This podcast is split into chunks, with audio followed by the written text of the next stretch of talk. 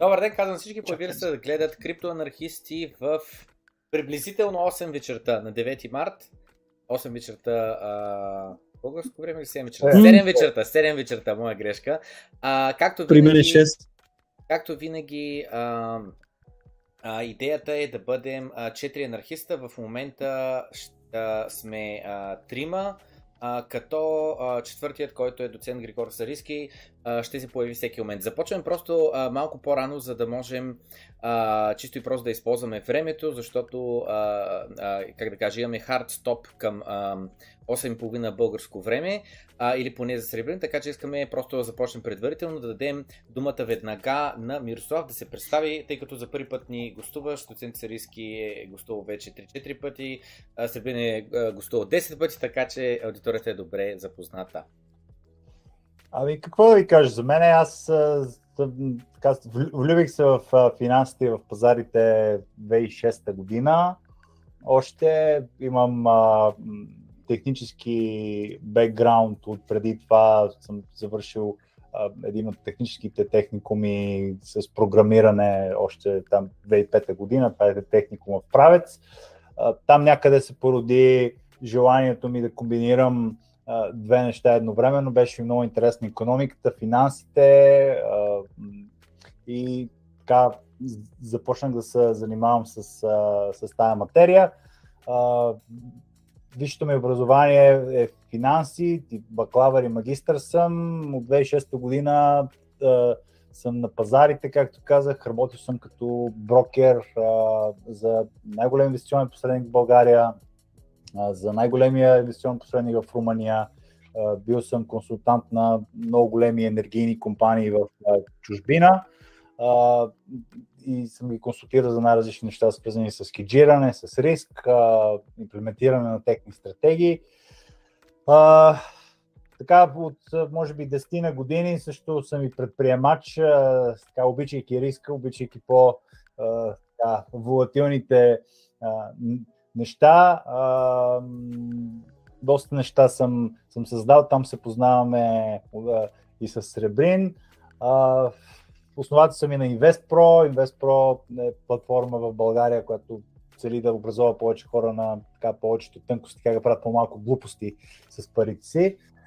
И така, за първи път, може би, се запознах, понеже си говорим за крипто, се запознах с биткоин 2012-2013 година, когато си купих едни електронни книги от един руски сайт с биткоин. и беше много интересно, защото хем го следях какво се случва от 100 долара на 1300 за нула време, тогава 2013 година и стана интересно да видя какво се случва. Така, първите ми 20 долара ги похарчих не, не, не за пица, ми за е, електронни книги. Нали, а какво са специално ти? Защо книги? Какво специално има в това съдържание, че из биткоини тогава? Не, примерно бяха специфични книги на финансова тематика. Mm нали, свързани с риск, те там са доста по-скъпи. Примерно, представи си, че има книги, които са по 100 долара, 200 долара, mm-hmm. нали? И аз, примерно, взимам за 2 долара, нали, в PDF. Copyrighted.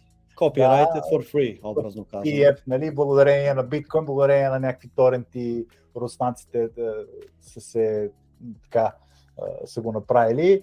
И от тогава, общо взето, съм, съм в криптосредите, даже после си говорихме по една по едно стечение на обстоятелствата Стамен живях в неговия дом, той като беше на Бали. А, вижте, нали, не знам. Да, и оттам вече още с Ethereum, когато бяха на Roadshow тук в София 2014-2015 година, не знам дали си спомняте, идваше Chief Commercial Officer на Ethereum, тогава беше още съвсем съвсем нещо имагинерно, и те не знаеха какво точно се случва, според мене. А, и какво да ви кажа, от, с финанси се занимавам и инвестирам от 16-17 години вече. Основната ми тема за мен е риск. А, доста така съм а, дзен настроен в, а, от гледна точка на пазарите. Нали, хаоса ми е голяма тема в живота. Нали, в това нещо мога да кажа. Хаоса? Хаоса, да. В смисъл, ага, теорията okay. на хаоса. Хаос да, идеята, че, че нещата се случват, имат един много по-голям виж порядък нали, който ние се опитваме да контролираме себе си в някакви такива аспекти, много а, е близък до мене. А, и вече оттам нататък се радвам да поговорим върху на различни аспекти, като инвестиционна философия, като поглед и върху крипто и някакви други неща, ама горе-долу това е за мене. Нали, имам доста либерални възгледи нали, за живота. А... Това какво значи? Къде си спектъра на анархизъм между, от, ляво, от ляво дясно? Ами не мога да кажа, че съм най-вдясно, а, със сигурност, а, но ако трябва да го разделим на някакви квадранти, примерно едно е най-дясно, а четири е най-ляво, по-скоро съм някъде между едно и две.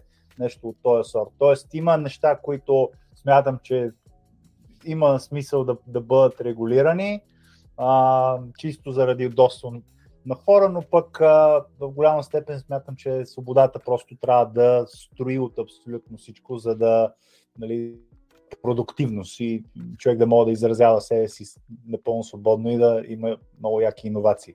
Въпросът е, може ли да позволиш на Orwellian State да регулира нещо, без да се корумпира, без да стане крони капитализъм или нали, да подрони тази идея, че от, за economy of scale дайте да го направим от името на всички. И как down the road пак си е баба мамата. Еми то винаги в крайна сметка, виж, то в крайна сметка човешката природа е така устроена, че тя се опитва да контролира много аспекти в а, а, живота на себе си, на хората, на някакви групи, нали? То това е темата, нали? То се опитваме се постоянно да контролираме някакви неща, които нали, тласкаме някакъв риск, който се манифестира след някакъв период от време, нали, и деца вика пренаписва нали, историята. Трябва да пренапишеме системата пак. Обаче ние винаги изхождаме от някакви ограничения. Изхождаш от ограничението на езика, изхождаш от ограничението на а, това какви правила можеш да създадеш с този език, от ограничението на кода, нали, от всички тия неща, които не можеш да ги включиш, защото просто не ги знаеш. Нали, Тоест от неизвестното, от това, което се ражда хаоса. Нали, тоест, всичките известни идват от там. А какво мислиш, любопитно ми е за The Four Turning философията? И, The Four Turning, а, нали, това, че за големи промени. Mm-hmm. Да, да, защото ти каза, случват се неща, които са а, ние микроконтролираме, но ще се случат други неща, които са в много по-голям мащаб, извън нашия контрол. Абсолютно. Ами, а, смятам, че това ще, а, това ще внесе изключително много волатилност в света.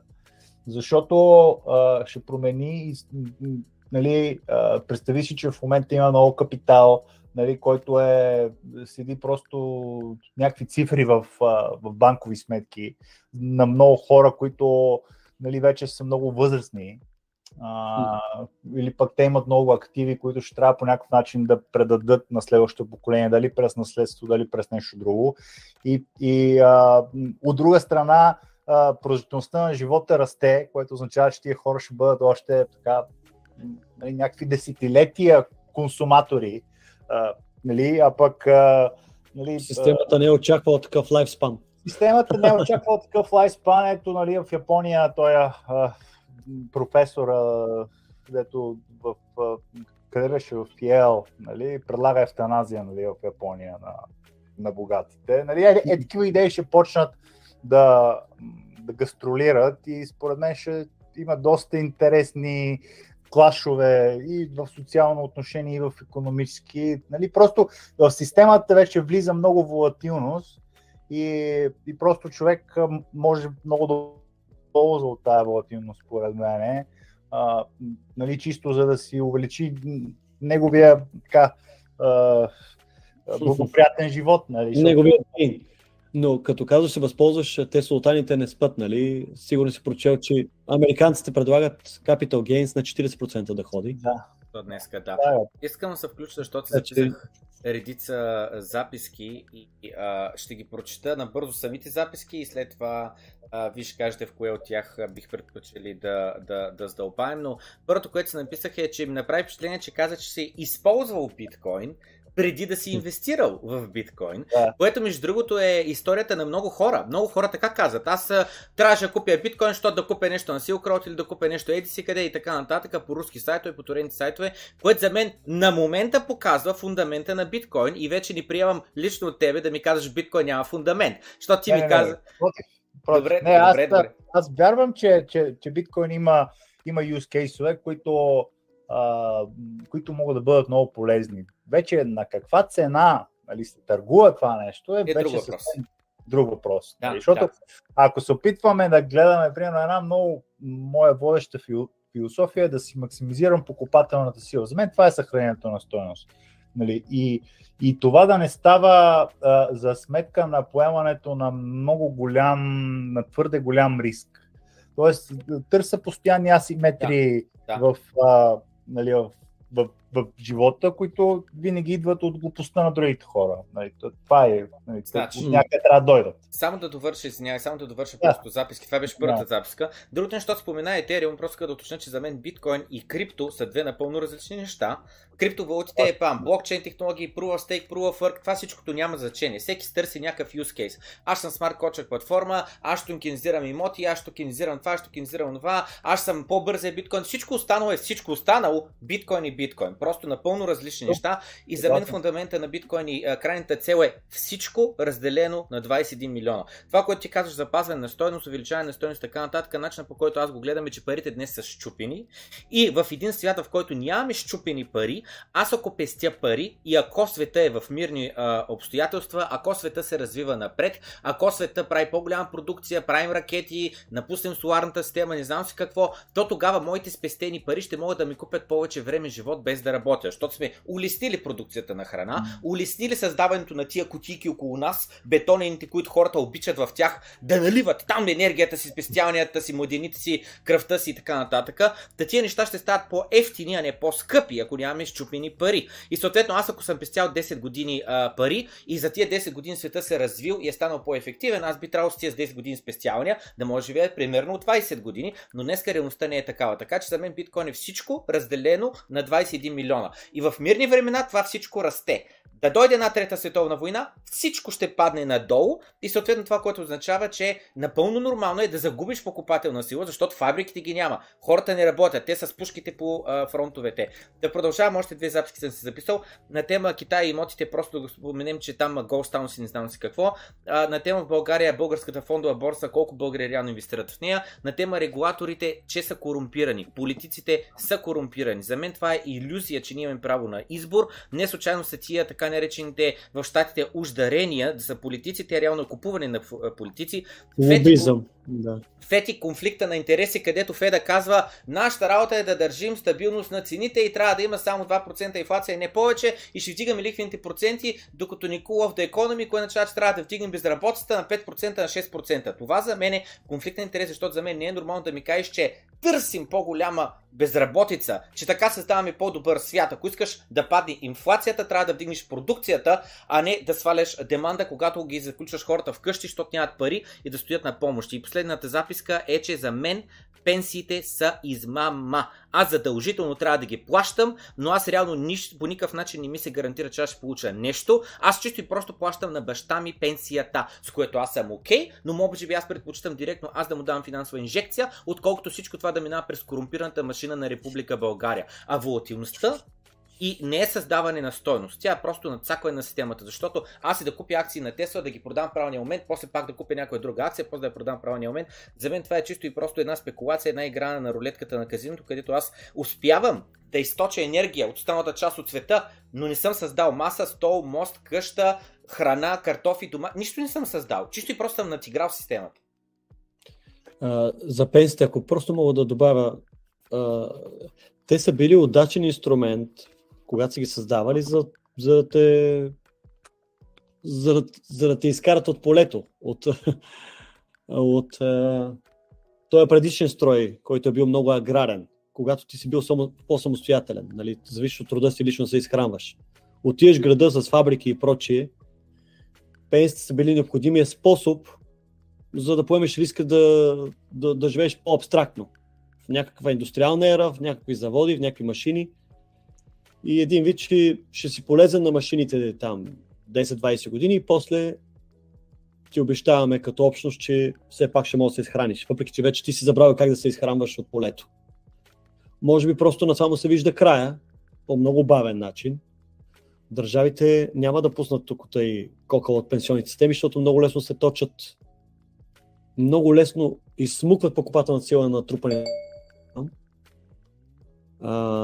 Те няма как да не се изкушават колко са натрупани като обещания в бъдеще, защо пък да не ги похарчат сега, като обесценяват с а, печатниците и така нататък. Така че нещо ново предстои, по-индивидуално, нали? Ако, крипто, ако биткоин оцелее, аз лично вярвам, че ще оцелее, не може да бъде спряно, така че неговата стойност само ще расте forever. То няма, няма детент, от който нататък един вид ще спре да расте, защото всичко измерено спрямо него би трябвало да поевтиня, когато е толкова ограничено.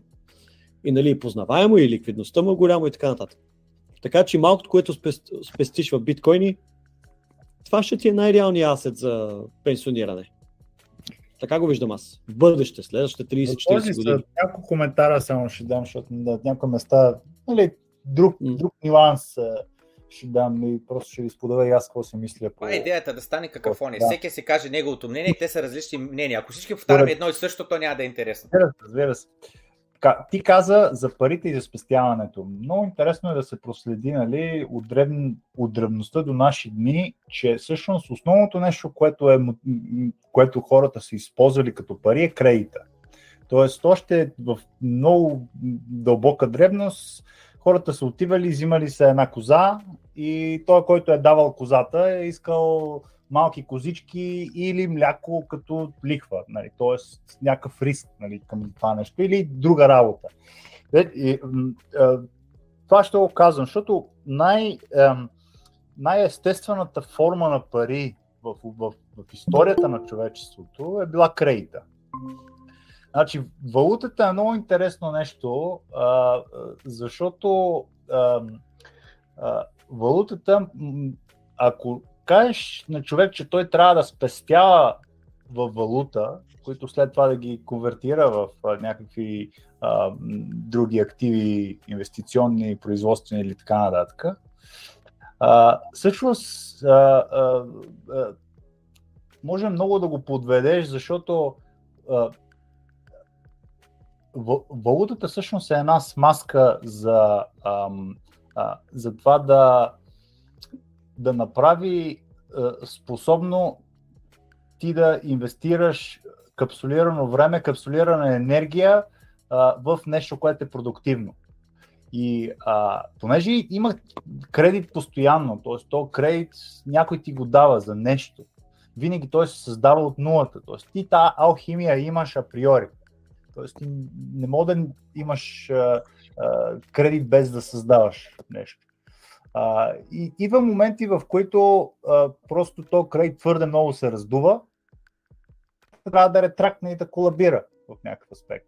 Нали, затова някъде в библейски книги беше заложено да има резетване на 7 години или в еврейските книги. Така е, така е. Книжки беше. И сега тук въпрос е... А, а, 7 нали, по 7, 49 години. Да защото нали, економиката в момента тя е точно обратното на спестяването. Тоест тя иска постоянно да харчиш постоянно да, да се върти, да се въртат парите, ето всичките тия ниски отрицателни лихви са, са точно такъв стимул. Тоест, те искат ти да харчиш, за, защото производителността тя е изключително ниска. И идеята е да, да стимулират това нещо, само че то вече нали, сме твърде напред в цикъла и трябва нещо да се ресетне. Нали? Според мен спестовността зависи от левела на тръст в едно общество. Нали, общества с много висок тръст, нали, доверие между хората, спестовността е по-малко значима или водеща роля в економиката. Харчи се до дупка. В третия свят се спестява, защото утрешния ден е супер непредсказуем. Да, да. Е, тя е форма и на, и на, да, и на това, че виж, той, той риска се манифестира от всякъде. Тоест, според мен инфлацията, ако я погледнем по-философски, тя е естествен феномен. Тоест, а, да, инфлация е всичко, което ти изяжда от живота. Тоест това ти е, дори устаряването, дегенерацията на тялото ти е една инфлация. И в смисъл, то, то ходи нагоре, нагоре, нагоре и всъщност, ходейки нагоре, нагоре, нагоре, ти в един момент нали, умираш, идва нулата, разбираш ли? В смисъл, и, и това е нали, индивидуалната инфлация, т.е. тя има предел. Нали. А, също нещо според мен и на системно ниво. Тоест идва някакъв момент, в който има ресет, т.е. имаш инфлацията има то дефлационен а, къмшик, нали, т.е. инфлация, инфлация, инфлация, бум, мисля всичко се обесценява, нали, имаш, тя води до, до тотална дефлация, тотална загуба на доверие, нали, и тотално намаляване на търсенето, респективно. Така че, нали, това е за мен е, като индивид, като човек на пазарите, а, а, нали, дългосрочно ние да знаеме къде, колко ще бъде инфлацията, колко, в кой момент да, да, да, да таймнеш, дали следващите 20 години ще има висока инфлация, колко ще бъде тя, дали ще има Ема как може, как може в ерата на Фиат, в ерата на Фиат изобщо да прогнозираш нещо в такъв период? Не можеш, аз за това не смятам, че... То е политическо. Аз аз за това в момента смятам, че човек трябва да има по-краткосрочен хоризонт. Тоест не примерно от 10-20 години, защото в 10-20 години вероятно да, да се занулиш хич не е малка.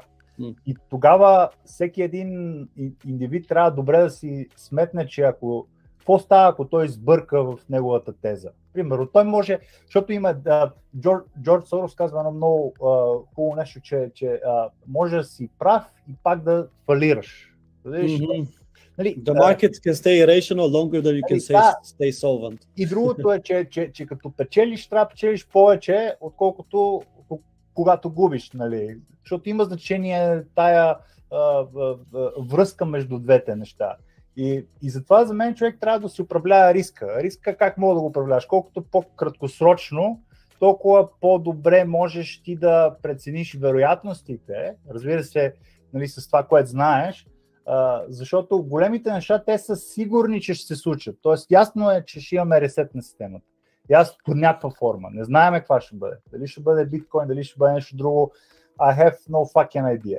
Проблема значи, най- ти като центрист, анархист, предполагам, че риска си охеджирал и, и фиат токени, и биткоини някакви, и пропартис. Ами всичко, което има mm. производителна стоеност, защото виж, това, което е много по-трудно за промяна е човешката природа. Mm.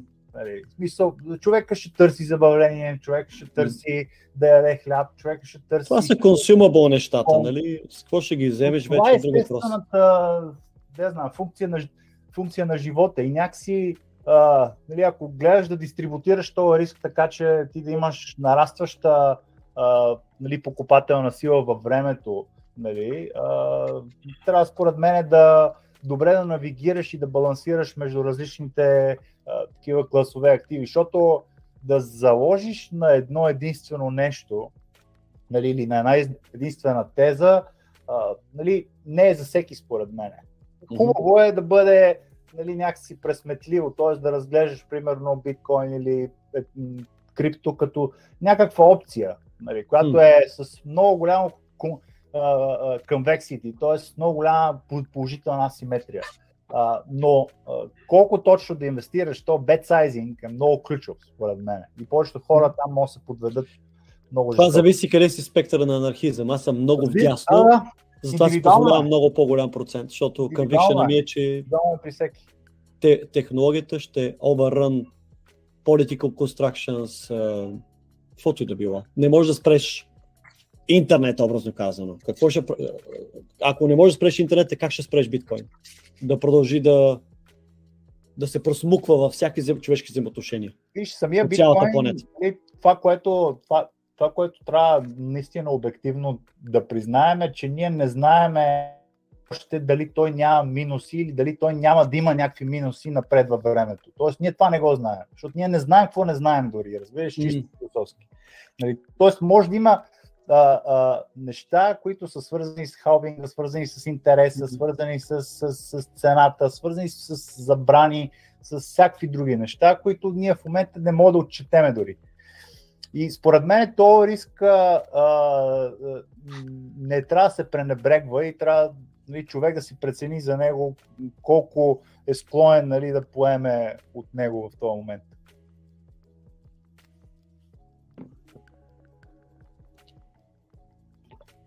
Предполагам да дадем думата на доцент Григор Сариски, защото а, а, ние започнахме по-отрано, че имаме хард стоп поне за Сребрин в а, 8.30 българско време. А, да. Смисъл, че той със сигурност тогава трябва да има ангажимент и заради това решихме да избързаме да започнем 10-15 минути по-рано, просто като да използваме времето, тъй като Мирослав за първи път гостува пред аудиторията, да има възможността нали, той да разкаже няколко думи за себе си. И мина през това, че той първо е използвал биткоин, след това е започва да спекулира евентуално с биткоин, защото му е трябвало биткоин за да си купи от руски сайтове, неща, нещо такова. И, при, доста хора опитът е точно такъв. Ако искате да се платите, да речем, VPN-а, какъв е смисъл да го правите с разплащателна сметка или с пари в брой, защото нали, идеята е на VPN-а да бъдете анонимен. Та, много хора използват биткоин именно за такива транзакции, които така не са много склонни да излизат в тия светлите книги. А, сега, докато слушах господин Запорожанов, на няколко пъти ми се искаше да го репликирам и сега, ако ми позволите, нали, ще взема по-изказване. най-напред да кажа една дума за себе си. А, нали, гостувам в криптоанархисти, но аз съм всъщност анархоскептик. Така че mm-hmm. малко да сменим заглавието на рубриката. Значи, е, нали, моята логика е, че винаги, когато имате една система, в нея а, взема превес онзи компонент, който е най-високо организиран. И това е общо валидно правило. Да речем, ако си спомняте мътните години, 90-те години, в отделните квартали се появяваха такива местни баити, но хората, които вземаха превес, това беше организираната престъпност. Нали? Винаги става така. Мафията взима превес там, където има неорганизирана престъпност, нали? на нейно място идва мафията. Там, където имате държава, да речем, тя взема мястото на дивашките племена. Спомнете си какво се получава в Северна Америка нали, там на мястото на индианците, които са доста по-близо до анархията, отколкото, да речем, западните държави, идват организираните общества и лека по лека ги преземат. Индианците не останали и помен. Същото нещо е в Южна Америка и така нататък. Нали, много може да говорим по тази тема, но ме ще да, да коментирам някои от, а, така, от тезите, които преди малко чухме. А, на първо място относно опрощаването на дълговете има един стопански историк Майкъл Хъдзън, една от книгите, които са така специално задълбочени по темата, това е And Forgive Them Their Debts. Беше издадена преди около 6-7 години и там точно това се обяснява каква е логиката на опрощаването на тези дългове и защо а, нали, отпускането на пари под лихва, а, нали, всъщност такава лихва, която може да докара човека в състояние на дългово робство, е нещо, което дълги години е било заклеймявано. Както знаете, в средновековието единствените, които са можели да се занимават с такава лихварска дейност, са били евреите и то по понятни причини. А, така че препоръчвам ви книгата, надълго и на широко разгледан този проблем. А, така опитват се да дадат някакви частични заместители. Да? Аз много, извинявам се, просто за евреите, защото бедна. Защо по понятни причини? Защото не вярват в Ада ли? Не, не, не, не, не защото не вярват в Ада, ами чисто и просто защото онези, които заклеймяват отпускането на пари под лихва, това са католиците. И всъщност, успоредно с това, католиците са тези, които се опитват да развиват някакъв бизнес, на тях им трябват пари под лихва и за да може все пак да се намери посредника, който не е католик, но който може да се занимава с тази дейност, от която да се възползват католиците, нали, те намират евреите. В Венеция нали, ситуацията е била точно така. А, сега опитват се в момента да въведат някакви заместителите на това опрощаване на, на дълго и както знаете, нали, в Съединените щати, в Ирландия и къде ли не, има нали, възможността да обявите частен фалит. В България все още това нещо се говори, т.е. Нали, когато изпаднете в състояние да не може да се услужите дълговете, защото идеята на опрощаването на тези дългове е точно тази. Когато човек се закопае до такава степен, че той не може да изплува от дълговете си, просто да му бъдат прощавани. Нали, в миналото е било на някакъв период от време, сега идеята е да имате някакви критерии на базата, на които да частен фалит, но това е една доста ограничена практика, която не знам дали ще бъде така възприята тук по нашите ширини. Всичко това е разгледано в тази книга, препоръчвам ви. Второ, като говорим за спестяването, нали, от какво зависи спестяването, разбира се, зависи от нагласите, очакванията и така нататък, но преди всичко зависи от реалната лихва. Значи, ако инфлацията ви е в момента, да речем, по официални данни, там 16%, а номиналната лихва ви е, да речем, 2 или 3, е, няма как да мотивирате човек да вкара пари в банка, при положение, че той ще губи, образно казано, 14% грубо от всеки лев, който е спестил. Естествено, че хората ще бъдат много по-склонни да харчат. Нали, зависи от много други фактори, но най-вече от реалната лихва и то от очакванията за реалната лихва, това, което се случи, да речем, следващите година, 2-3. А, сега на следващото място, като говорим за данък, нали, до някъде може да сравняваме с остаряването, но все пак имайте предвид, че остаряването в теория на хаоса, а, нали, във всяка една жива система а, нали, това са процесите, които не могат да бъдат сводими по обратен ред. Тоест, не знам дали знаете какво е трансформацията на хлебаря или да речем изковаването на самурайските мечове. Нали, знаете, там имате изковаването на една пластина в такава по-голяма пластината се прегъва, пак се изкова на дължина и така стотици пъти, докато накрая получите меч. Това е нещо, което може да върви само в една посока, не в обратната. Тоест, не можете една пластина, след като сте я сгънали на две и сте я наковали отново, да я разгънете обратно. Нали? Това е необратим процес. Старението е точно такъв процес. Е нещо, което не може да върнете обратно, докато инфлацията, нали, тя не отговаря на този критерий и в този смисъл не е нали, много адекватно да я сравняваме с остаряването по-скоро инфлацията може да бъде окачествена като един скрит данък, защото във всеки момент, в който нали, органа, който отговаря за паричното предлагане, в случая Централната банка, в миналото това са били владетелите, в момента, в който напечатат нови фиатни пари, това де-факто означава със всеки напечатан лев да ви бъде взет един лев от джобовете. Но това е процес, който е обратим, защото в процес на дефлация се получава обратното. Де-факто всеки, който притежава пари, увеличава тяхната покупателна способност и то без да прави нищо активно по въпроса. А, относно а, това, което е казал... Не, че, нищо, не, че да? нищо не прави, по-скоро обществото става по-богато с подобрение на продуктивност, на автоматизации. И султаните, както аз наричам правителствата, се опитват да иземват тая продуктивност, като печатат сакън да не поевтинеят цените за редовия плекс. Темата е дълга, разбирам ви. Значи, вижте, инфлация може да имате и в условия, в които нямате нови технологии. Спомнете си голямата депресия 29-та година. Тогава имате дефлация, но не защото имате някакви нововведения и нови технологии, просто защото страната е от депресия. Да, точно така. Подобни епизоди има и след това. Нали, разбира се, които са доста по-ограничени. Та, нали, причината за дефлацията не винаги е въвеждането на нови технологии. Но тази дефлация, извинявам се пак, а, на голямата депресия не е ли предхож... предхождане от голяма инфлация все пак, 20-те години? Предхождане? Помпа се, помпа се, помпа се и после от някакъв делеверджик предстои. Така е. Точно Но тя инфлацията била много по-голяма, отколкото ще се случи дефлация после, защото те никой не позволяват дефлацията да си да прочисти системата в дълбочина. Нали, не, супер политически неудачна. Като, система, като говорим за система, не може да говорим за системата като цяло, защото хората, които са добре позиционирани, т.е. тези, които имат спестявания в кеш, нали, те успяват да реализират изгода от дефлация. Другите, е, които имат някакви... В смисъл, поколенията сменят и това е, това е основното нещо. Т.е. имаш Нали, хора, хор, хората умират и системата се рестартира, защото те влизат в различен стадий на економическия цикъл, дори той да е много дълъг. Обаче той економически цикъл, той се движи с едни и същи с, как кажа, с един и същи, с една и съща посока. Тоест имаш обесценяване, след това имаш дефлация, която или убива тази валута и деца тази държава вече спира да съществува, или продължава, т.е. някое ново, а, а, нали, ново поколение да бъде продуктивно, да го израсте това нещо, да, да има продуктивност, нали, която последствие дава възможност за натрупването на още повече дълг, още повече инфлация и това нещо се завърта с, с времето. Тоест, нали, в тая, в тая логика казвам, че, че инфлацията нали, е като живота, защото нали, в крайна сметка ние, ние умираме като хора, като общество, като, като а, а, нали, и ще дойде нещо ново и то пак ще се сблъска със същата човешка природа. Нали? И, и, тази човешка природа пак ще е склонна да поема и да мисли много в бъдещето и пак ще прави големите грешки, които са твърде преекспониране на бъдещето, които трябва да ретракне и да, и да се отрезви нали, от неизвестното, като дойде нещо да им разчупи модела, върху който те са стъпили и екстраполирали. Само, че сега имаш натрупване на информация, което не се изтрива лесно.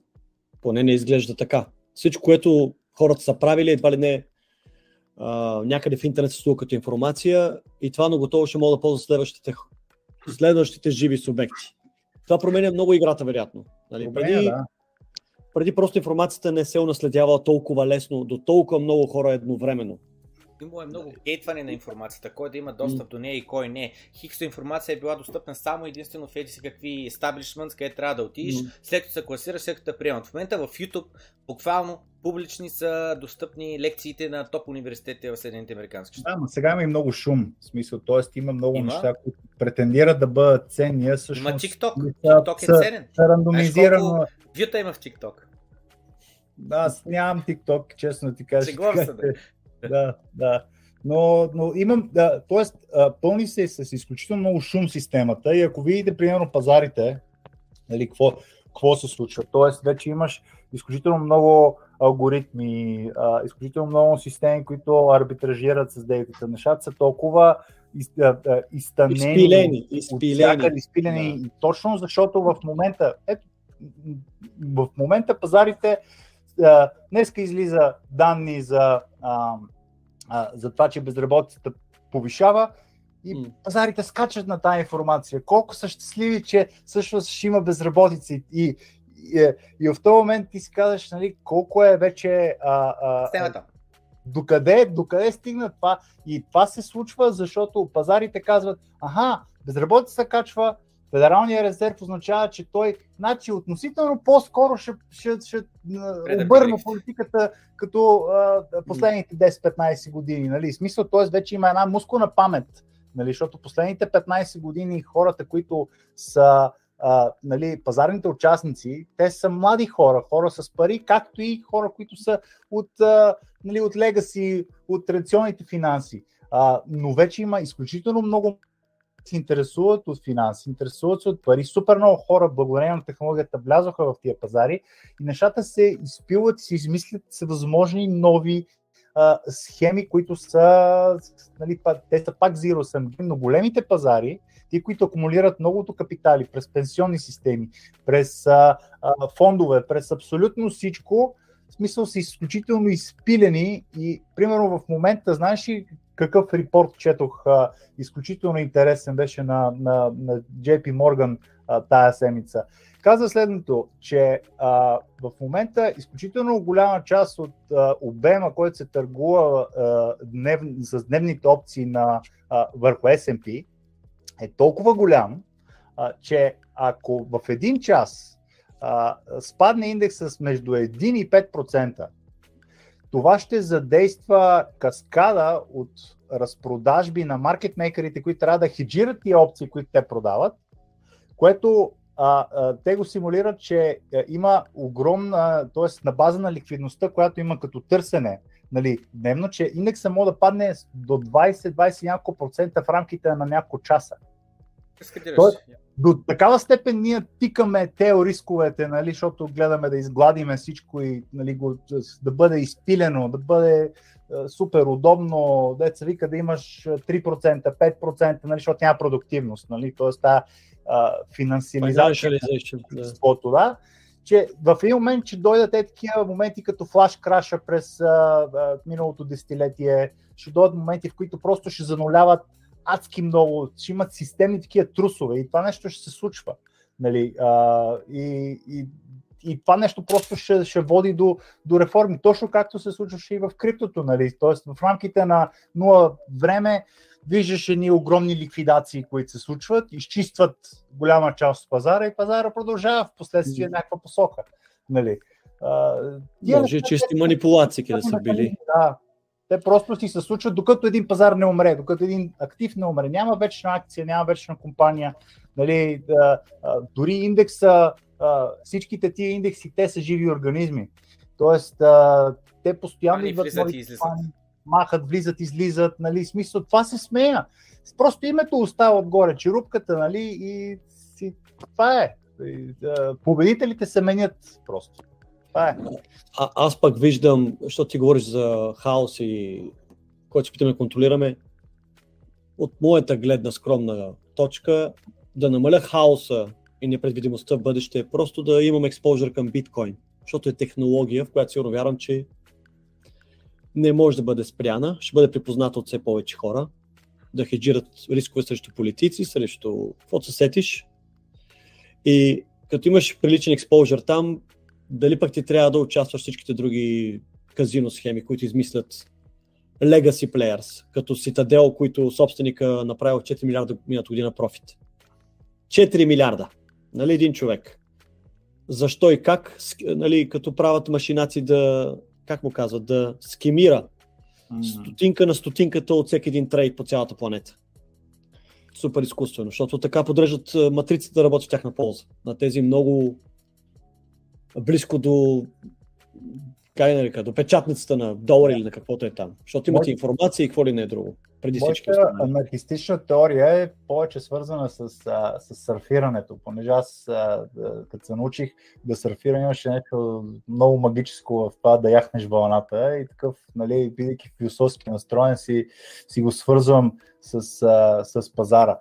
За мен подходът трябва да бъде, виждаш едно течение и се пускаш по вълната. Докъде то ще отведе, You never know. В смисъл, то, то може да завладее света. Ти си с вълната. Ако това нещо тръгне да има отлив, нали, скачаш и деца вика просто гледаш да не те премаже, нали, защото живееш веднъж, т.е. моят живот е мил. Нали, и живееш веднъж, капитала ми, нали, т.е. колкото повече напред отиваш във времето, капитала нали, става все по-трудно да го възвърнеш, нали, защото просто имаш по-малко търнове, нали, като дни, като време. Нали, Само, че като яхнеш интернет вълната, ти виждаш ли край?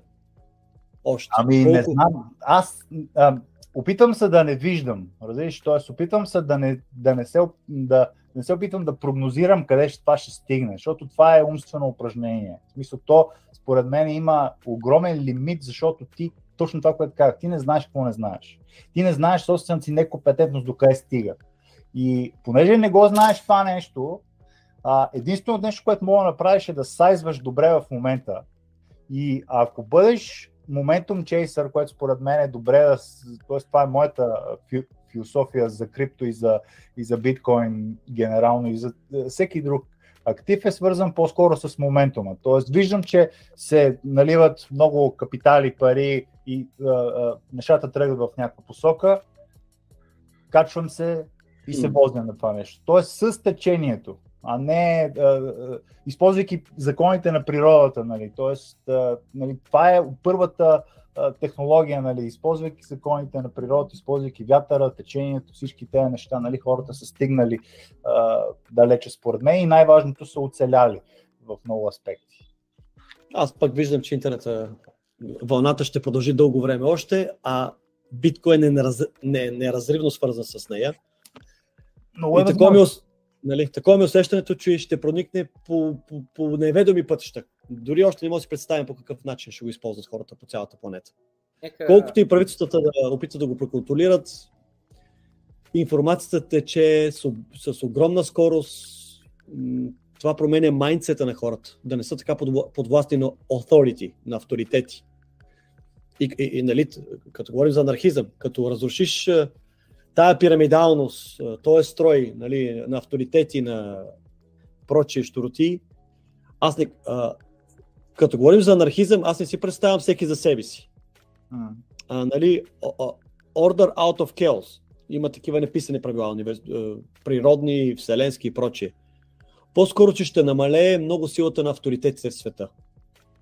Защото информацията е супер дистрибютет, не може да бъде проконтролирана, пропагандирана, всякакви хора, ти каза сам, че всяки млади хора участват на финансовите пазари. Защо? Защото са въоръжени от YouTube и от не знам си какви подкестове, че и те могат да спроват късмета за да четат технически анализи, какво ли още не. Но те вече се чувстват въоръжени по, по един начин, който не са имали достъп като информация преди. Добре, не мислиш ли, че информацията има свойство да централизира? Тоест, а, нали, с тия power laws. Да, Walled Gardens защото хората, хората са готови да заменят удобство за много неща.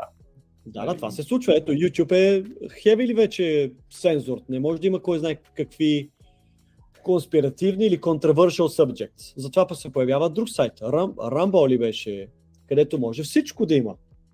Нали, а, когато големите гиганти, нали, гигантите, които контролират the global mindset, прекалят с а, това да поддържа чиста платформа и не знам си какво. Както го видяхме по време на COVID. Не можеше да казваш това и онова. Появяват се платформи, които пък, това е пазарната ниша, ако щеш. И полека-лека, като гъба, почва да просмъква. Е пазара альтернативни идеи. Аз съм напълно съгласен с теб, защото пазара, примерно, идва един монопол и той винаги се дели, нали, ефекта на делението на клетката, нали, абсолютно. Е това нещо, което нали, първо имаш нали, от едно, две, четири и, и така нататък до момента, в който не започва това нещо наобратно.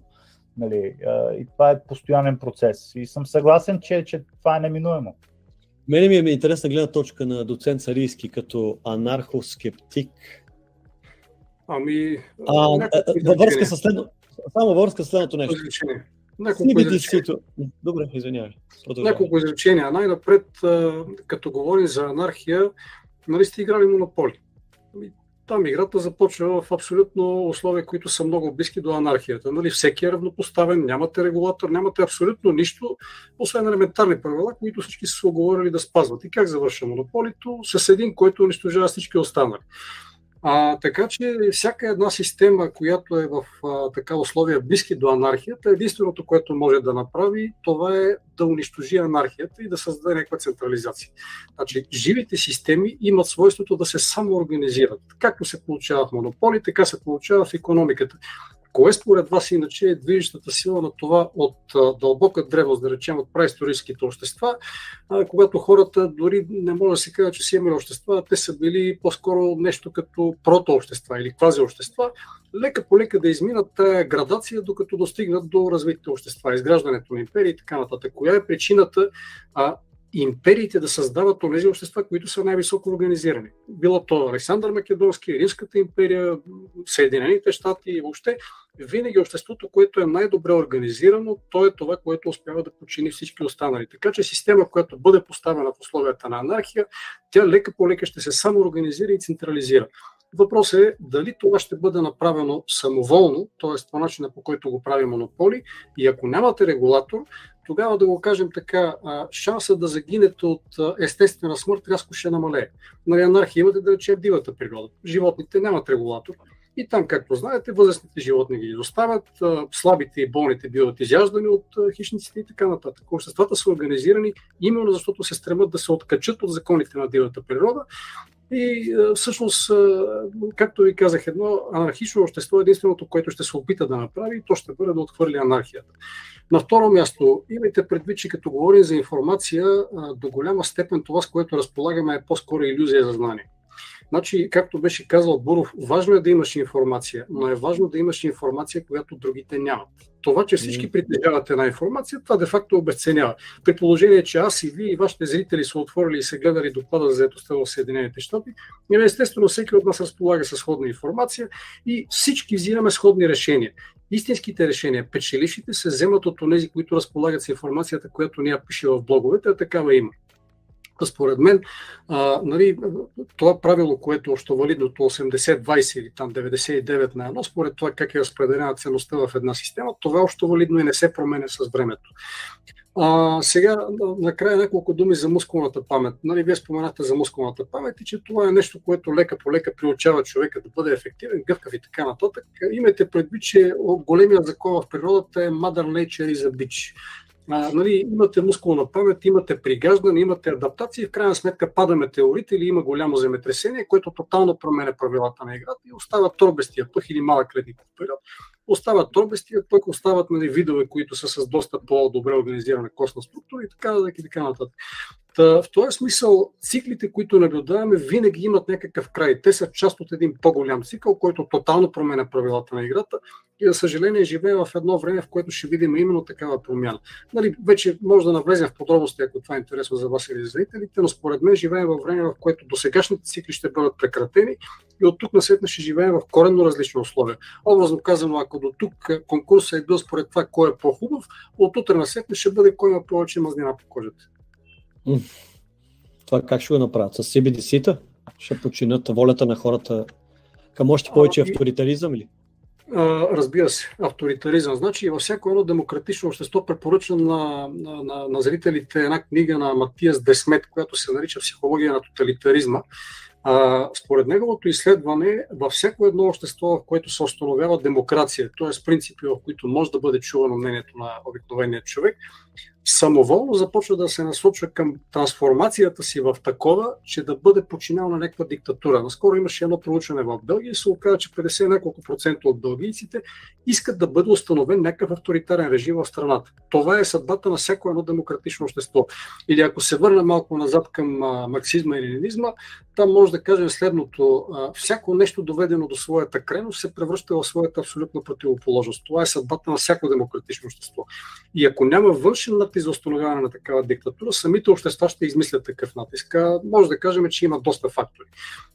Само като някои от по-основните може да споменем, да речем, един е конфликт между Съединените щати и изобщо между колективния Запад и Русия и нейните поддръжници от една страна, който виждаме доста интересно, така да се каже, разпределение на силите. Ако погледнете обществата в цял свят, нали, как се разпределени според тяхното население, ами те са 50-50. Некъде около една трета от населението на планета подкрепя а, Запада, нали, подкрепя Съединените щати, каузата на Украина, така да го кажем.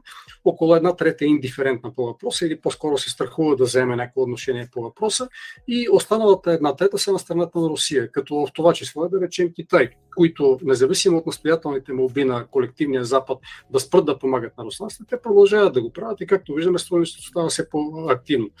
Освен това има и други тлещи конфликти. Един от тях е да речем между Израел и Иран. В момента нали, конфликт е на територията на Сирия с обществата, които са настроени, така да се каже, проирански, но изобщо няма да се изненадам, ако конфликта прерасне във въоръжен такъв. На трето място има един конфликт, който датира от доста отдавна. Това е между Съединените Американски щати и Китай. Както знаете, нали, Тръмп поведе търговска война срещу тях. Байден дойде с обещание, че по някакъв начин ще тушира конфликта, но виждаме точно обратното. Буквално преди няколко месеца беше продадено на Тайван снаряжение за около 620 милиона долара, също което Китай категорично възрази. Китайците пък пращат самолети, които да облитат Тайван. И какъв по-добър шанс да нападне Китай Тайван, с което да навлезе в конфликт с Съединените щати, от момента в който Съединените щати вземат активно участие в, с, в конфликта с Украина. Или така да се каже, а, нали, а, подсъдими и защо ударихте тъща си с точилката по главата и отговор е следния. Ами граждани на съдя, а, точилката ми беше под ръка, тъща ми беше с гръб към мен. Просто бях длъжен да опитам. Нали, ситуацията в момента е такава. Така че а, в момента живее в едно изключително взривоопасно време, в което нали, нарастващите конфликти, разрастващите се конфликти са нещо, което е повече от вероятен сценарий. Успоредно с това има и тенденции, които са, така да се каже, наложени от върхушката, от глобалната върхушка, които стават все по-активни. Сибили си да едното от нещата, за което споменахте. Ето, ако ви направи впечатление, в Базълския комитет за банков надзор много активно налага въвеждането на CBDC навсякъде по света. Великобритания също, ако си спомняте, 21 година изтече, мисля, че в Guardian едно запитване, което беше от банка в Ингланд, отправено към, мисля, че към тяхното трежери, а, дали е възможно в проекта за CBDC, който ще въвежда до Великобритания, да вкарат така нареченото профилиране на потреблението. Тоест да имате валута, която ще бъде със срок на годност, неща, които да може да си купувате. Така че по тия неща се работи и според мен централизацията е нещо предстоящо. И, и, и, тези, които съзнават ужаса на тия CBDC-та, програмируеми пари с negative interest rates, expiration простоти, те дали няма да искат да се защитат, хеджирайки с нещо което не е политическа конструкция? Ами, както ви казах, печели онази система, която е най-добре организирана. Значи, за да може да направите нещо такова, на вас ви трябва организация. А, за съжаление, правителството е много по-добре организирано от хората. А, именно поради тази причина е много трудно да, се успее, да успеете да се противопоставите срещу нещо, което правителството налага. То в момента работи именно към установяването на тотален контрол. Значи, трябва да ви кажа, че системата в момента, независимо от това, че тя работи под фасадата за някаква демокрация и така нататък, тя е изключително строго контролирана. В момента навсякъде, не само в България, но в западните общества, имате нали, партии, които са официозни, партии, които са партии на статуквото и независимо от това, че има някакви противоборства, общата тенденция тенденция е една и съща. Тя е а, нали, към лишаване на, на хората от техните права, към детрониране на, така да се каже, социалните корени на една държава и се достига до, до такава степен, че дори, както виждате, някои економисти активно започнаха да предлагат нали, да връщат мотосианската теория. Един японски економист, който мисля, че преподава в момента в Харвард, буквално преди 3-4 седмици излезе с една статия, в която казва, че единственото решение за японската економика това е евтаназията на възрастните хора. Има го за това, ето ще ви го изпратя после да се запознаете с него. Но а, мисълта ми е, че а, онези, които ще успеят да наложат своите правила, това са онези, които са по-организирани. А какво по-организирано от държавата с нейните органи за репресия? Обикновеният човек няма такива органи. Ако искате да се организирате, ето вижте да речем, в момента в Великобритания лека по лека, нали, така да се каже, стандарта на живот намалява. Гледах едно изследване, което показва, че някъде около една трета от британците не могат да си, да си включат отопление, което им е студено а, някъде около една пета имат затруднение с плащането на сметки и така нататък. България е същото, нали, тук положението е още по-пестено, но когато има протести срещу високите цени, хората почти не излизат. Нали, това се отнася както за Великобритания, така и за България, така и за навсякъде. От тази гледна точка потребителите не са организирани. Само, че това, ако, ако приемем за неизбежно, че сме демобилизирани, там, където съм, не мога да мръдна повече. Не мога да се намеря по-добро поприще, място или, или етнос, където да вирееш. Мисля, че днешния свят има възможност човек да, да се позиционира по-глобално. Нали, изисква активи, определен майндсет също, но няма нужда да ставаш жертва на, на, на тиранията около тебе, като може да избереш друг свят, който може би е в друг цикъл на, на развитие. Да. Извинявам се, тук трябва да се включа, аз точно това съм мисля цялото време. А, от това, което каза доцент Сариски, на мен звучи все едно, вие сте роби, ваше ва мачкат, правителството... Нямат избор. Да, правителството, живота ви е на 100% в ръцете на правителството, вие сте безсилни, вие сте анархисти, вие не знаете какво правите, дезориентирани, а, а, срещу вас е римския легион, а, те са а, тренирани а, с ясен, конкретен, точен план, а, голяма прецизност и за тях са и парите, и печатниците, и всичкото, и съответно вие а, просто ще имрете. Така ми звучеше, обаче моето лично мнение, ми да, аз това чух, аз това чух. Не знам дали това се каза, но аз това чух, аз това разбрах.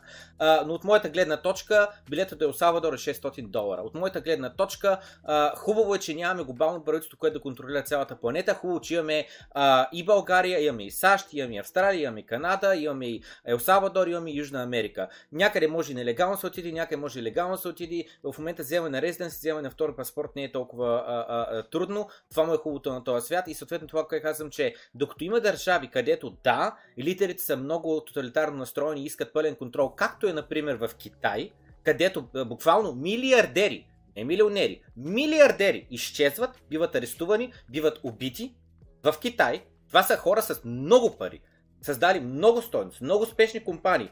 Те не могат да се противопоставят а, а, срещу а, а, а, мощта на правителството, който държи армия, а, полиция, всичко.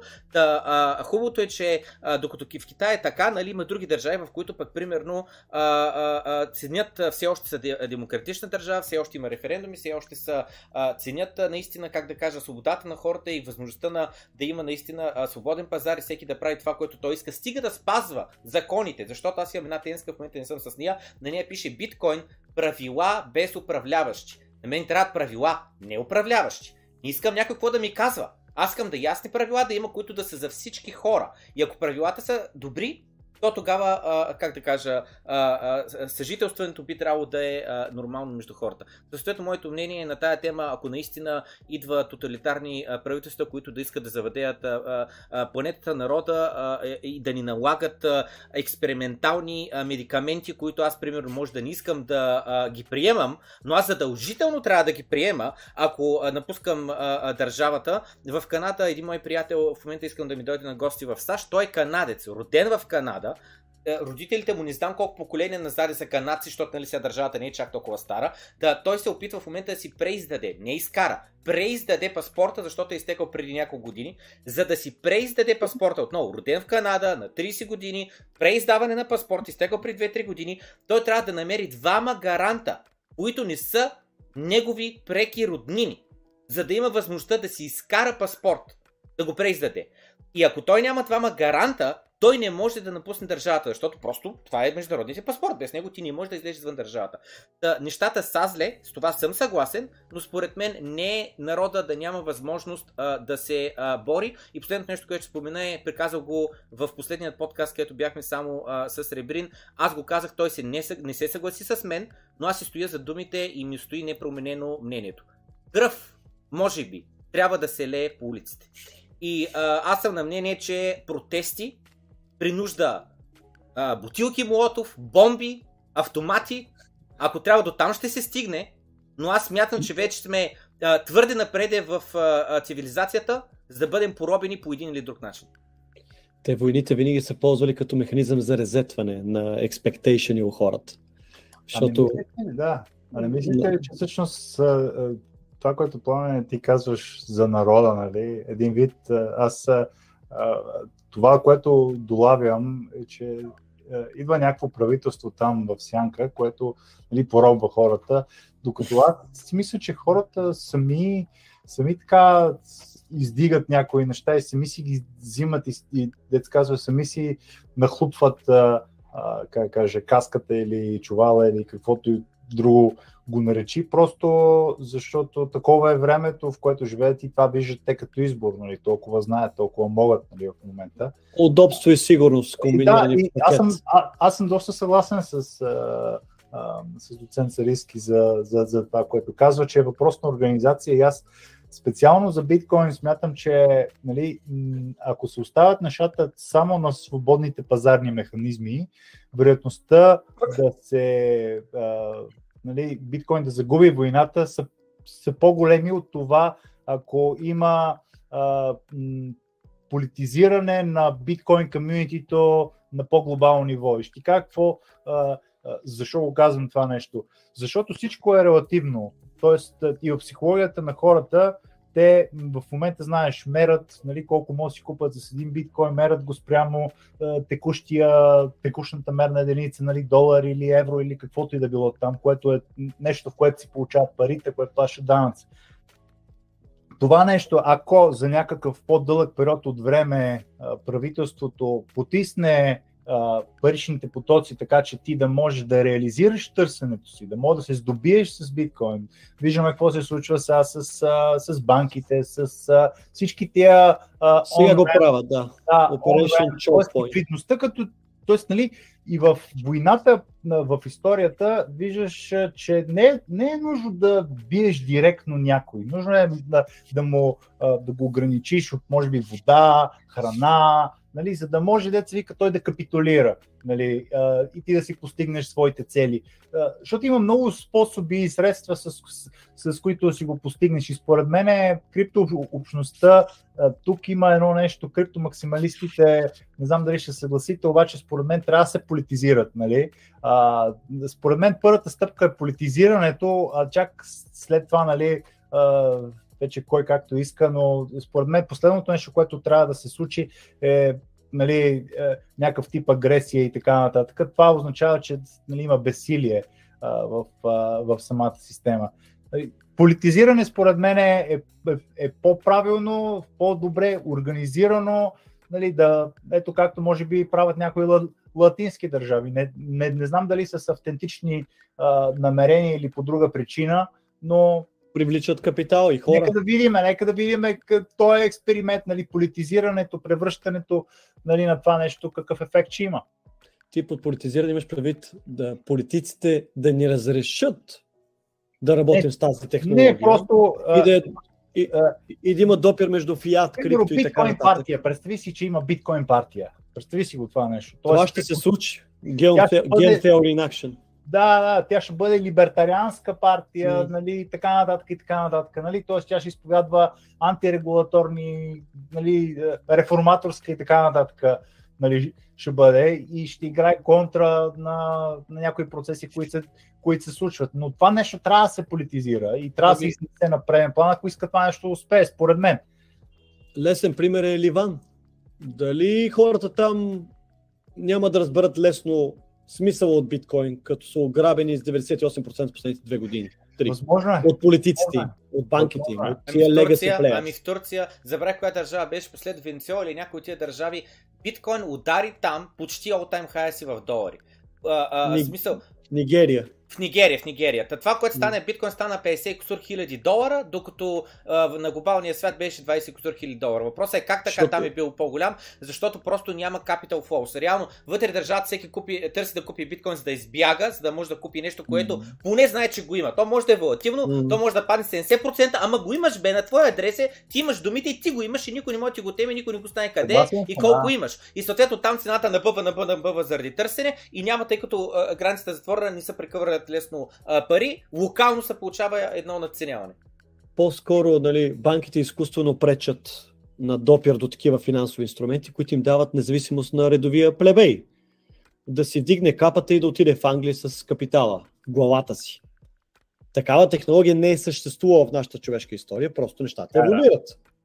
И това дава мобилност, каквато още не може да, да, да, да си въобразим до какво Да. ще доведе. Така е, така е, прав си. Прав си, дава мобилност, по-различно е. Това, което обаче а, всъщност е, е по-важното е къде мога да го потребиш това нещо, защото ако не мога да го размениш за услуга а, нали, или продукт, който е официално произведен нали, и за който се а, води статистика и нали, т.е. има си механизми с, с които да се види нали, а, общо взето, каква част от а, нещата, които правиш ти са в сивата економика. Тоест сива економика винаги ще има и биткоин сигурно ще обслужва тая част.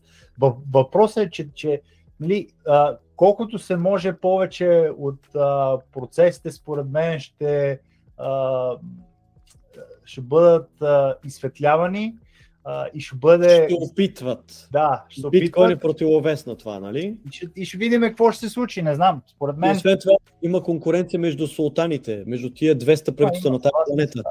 Нали, някой си в етап, който казват, абе тук много сгрешихме, много потънахме, никой не ни харесва. Дайте сега пак да станем много свободолюбиви, маркет ориент- ориентирани, биткоин френдли, за да привлечем Обаче политиците най-лесният начин да лъжат е като правят абсолютно същото, каквото правят и другите. Тоест с фиатните пари, с, с това. Няма значение. Мисъл, тоест, примерно, ти ако си, а, ако си един политик, който а, може да си осигури властта, а, а, обаче нямаш капитала, обаче пък имаш контрола върху местния капитал, когато стабилизираш системата. Тоест това, което се случва по много държави, които могат да взимат дългове, могат, тоест, да, могат да имат собствена, собствена монетарна политика от гледна точка на своята собствена валута, своята национална валута. И според мен повечето политици няма да искат да дадат този жокер, който имат в ръкавите.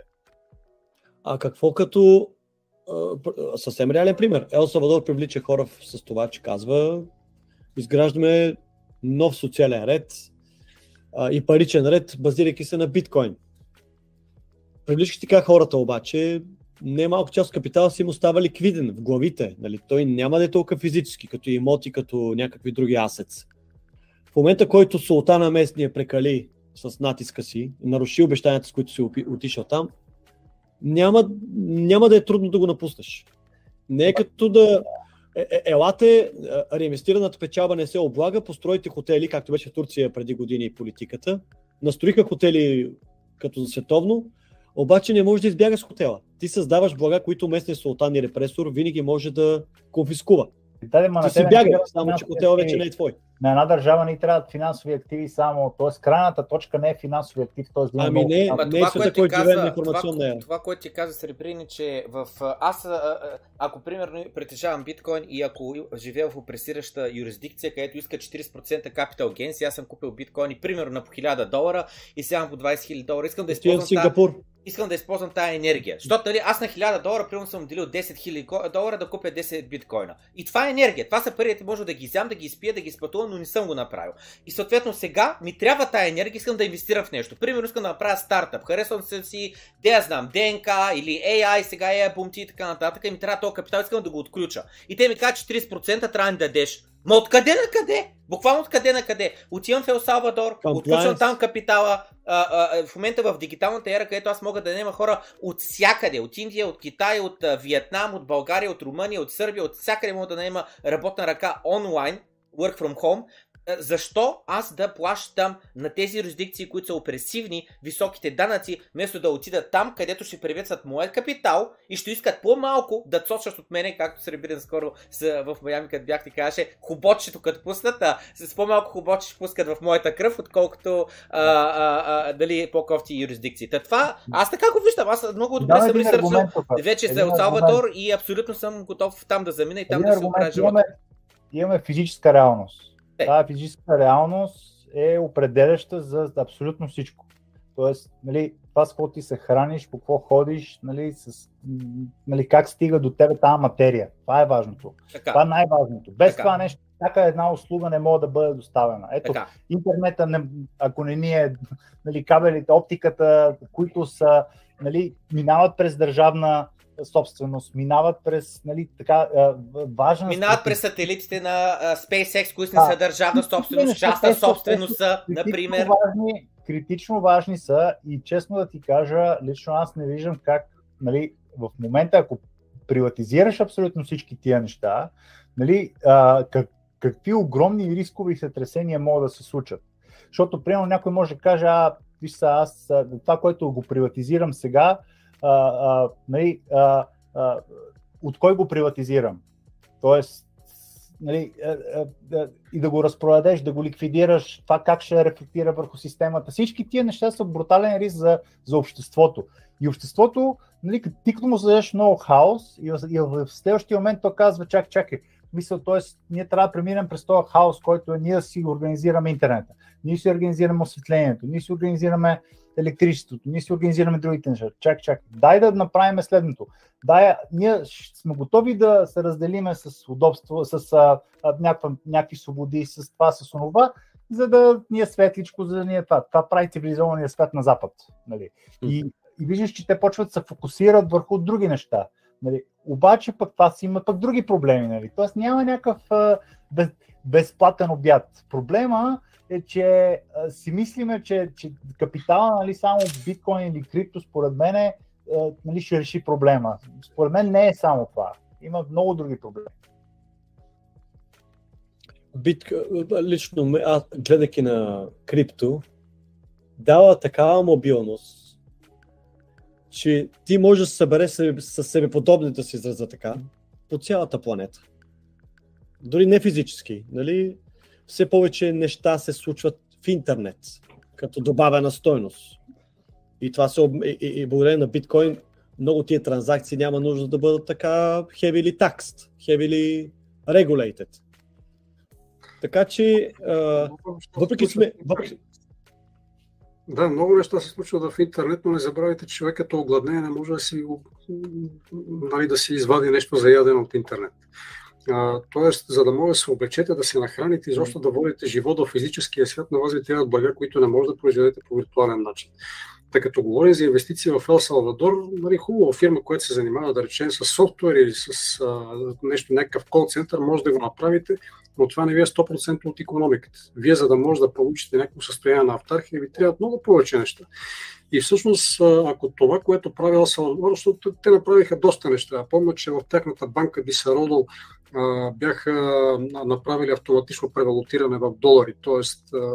Нали, за да могат да поощрят приемането на биткоини. Раздадаха такива биткоин портфейли, които бяха с, мисля, че по 30, бит, 30, 30 долара. 30 долара, направиха верига от такива посттерминали от тези кеш терминалите да може да теглите нали, също биткоин. Изобщо много неща. Даже мисля, че януари месец направиха такива вулкано бонд, които бяха обезпечени с биткоин. Предстоят, така, предстоят. Разбира се, да. Нали, те правят страшно много, те са много активни, но в момента, в който това започне да не се харесва на глобалната общност, нали, просто Ел Салвадор ще бъде санкциониран под някаква форма. Както да речем, може да санкционирате Русия, да санкционирате Иран, по същия начин може да санкционирате някой, който не ви играе по свирката, образно казвам. А, само си представете да речем за продуктите, които произвежда Ел Салвадор и изнася навън, да бъде наложено някакво вносно мито, да речем 20-40%, както става с Китай. Или пък да речем стоките с двойна употреба или инвестиционните стоки, които трябва да отидат в Ел Салвадор, да бъде наложени някакви допълнителни такси или забрана. Това е нещо, което е абсолютно възможно и по този начин Ел Салвадор ще бъде притисната да приема регулацията, която въжи в останалия свят. А по това се работи. Значи, в момента... Куба и Венецуела И Венецуела са под натиск има, има такива локации, да, има такива локации, но превземането на периферията не е нещо, което се случва за първ път. Спомнете си, че е 1492 година, нали, великите географски открития, ами тогава нищо и никаква малка западна Европа успява да превземе целия свят и в крайна сметка да наложи своята система, ако щете и метрична система, която се ползва навън. Та, нали, превземането на периферията от страните от ядрото не е нещо, което се случва за първ път, нито ще е за последен. Мисълта ми е, че в момента се подготвят такива много активни регулации и ето да речем европейските страни. Нали си спомняте, Малта доскоро се славяше като, какво беше, Казино. остров, да, нали, като юрисдикция, която е изключително така гостоприемна към блокчейн, но в крайна сметка Малта ще бъде принудена да приеме това, което подготвя в момента Европейската комисия MICA.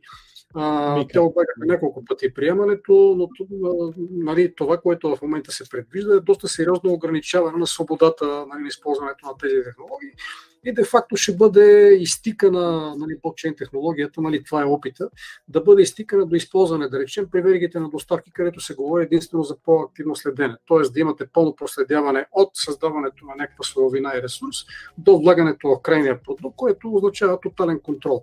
Иначе има такива юрисдикции. В Европейския съюз нали, това са Малта и Португалия, които бяха най-активните. Швейцария, която е европейска страна, също те още от 2016 година създадаха такава среда, която беше много благоприятна, но те ще трябва да приемат европейския регламент автоматично. Обединените арабски емирства създадаха наскоро първата изцяло свободна економическа зона, как беше блокчейн, Oasis или нещо такова, нали, където целта е да се развиват тези технологии, но в момента, в който арабските емирства бъдат изолирани, те ще трябва да приемат регулацията, която въжи на останалата част от територията на света. Та за мен това е голямата опасност. Изтихването. Да? Случайно? Има и друго, има и противовес. Значи, това е изхождайки, че няма друг пазар, освен западния. Само, че изтока се превръща в все по-значим пазар. Е. Добре, много извинявай. Точно това си мислех, че това нещо, като слушах началото, просто и чаках, но това си мислех. Какво стана с Русия с санкциите? Обединяват се с Китай, обединяват се с Индия. Така че това нещо М. за санкциите, те санкции срещу една държава не означава, че целият свят се обедини санкции срещу тази държава. Защо Китай не направи санкции срещу Русия? Защо Индия не направи санкции срещу Русия? Извинявайте, а дали а, точно Китай и Русия ще бъдат тези, които охотно ще въведат децентрализирани технологии? Не, не, не, не казвам това, не казвам това. Това, което казвам е, че Южна Америка, Африка, това са държавите, които най-много страдат от Запада. Това са държавите, Така. които са най-големите роби. Те са тези, Така. които ще приветстват тази нова технология. И съответно, да, в кавички ще го кажа, защото знам, че има доста а, в България, а, как беше думата, а, нали, хора, които не харесват тъмнокожите, които аз тъмнокожите ще живея и с тях ще бъда. Расист. Обаче, расисти, да, но съответно мисълта ми беше, че с тях ще вървя напред, отколкото да стоя роб. Да, Нигерия, между другото, като споменаваме нали, черния континент, Нигерия е изключително интересен пример, защото там се опитват всячески да ограничат използването на биткоин, но те са с най-голям adoption, не знам как е превода Да, на да.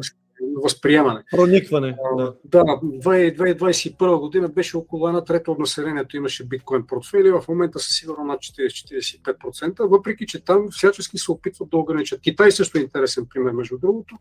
Те в тази годишната класация на, на Adoption се изкачиха някъде с около 2 или 3 места, независимо от ограниченията, които бяха наложени, което означава, че някой гледа през пъсти на тези ограничения. Въпросът е до кога. А, и само още нещо, нали, като говорим за това, че а, нали, най-голяма Биткоин. точка има в страните, които са с ниски доходи, заради това, че там хиперинфлация и така нататък. Ами в тази годишната класация сред 20-те страни, които бяха с най-голяма adoption rate, 10 бяха с ниски доходи.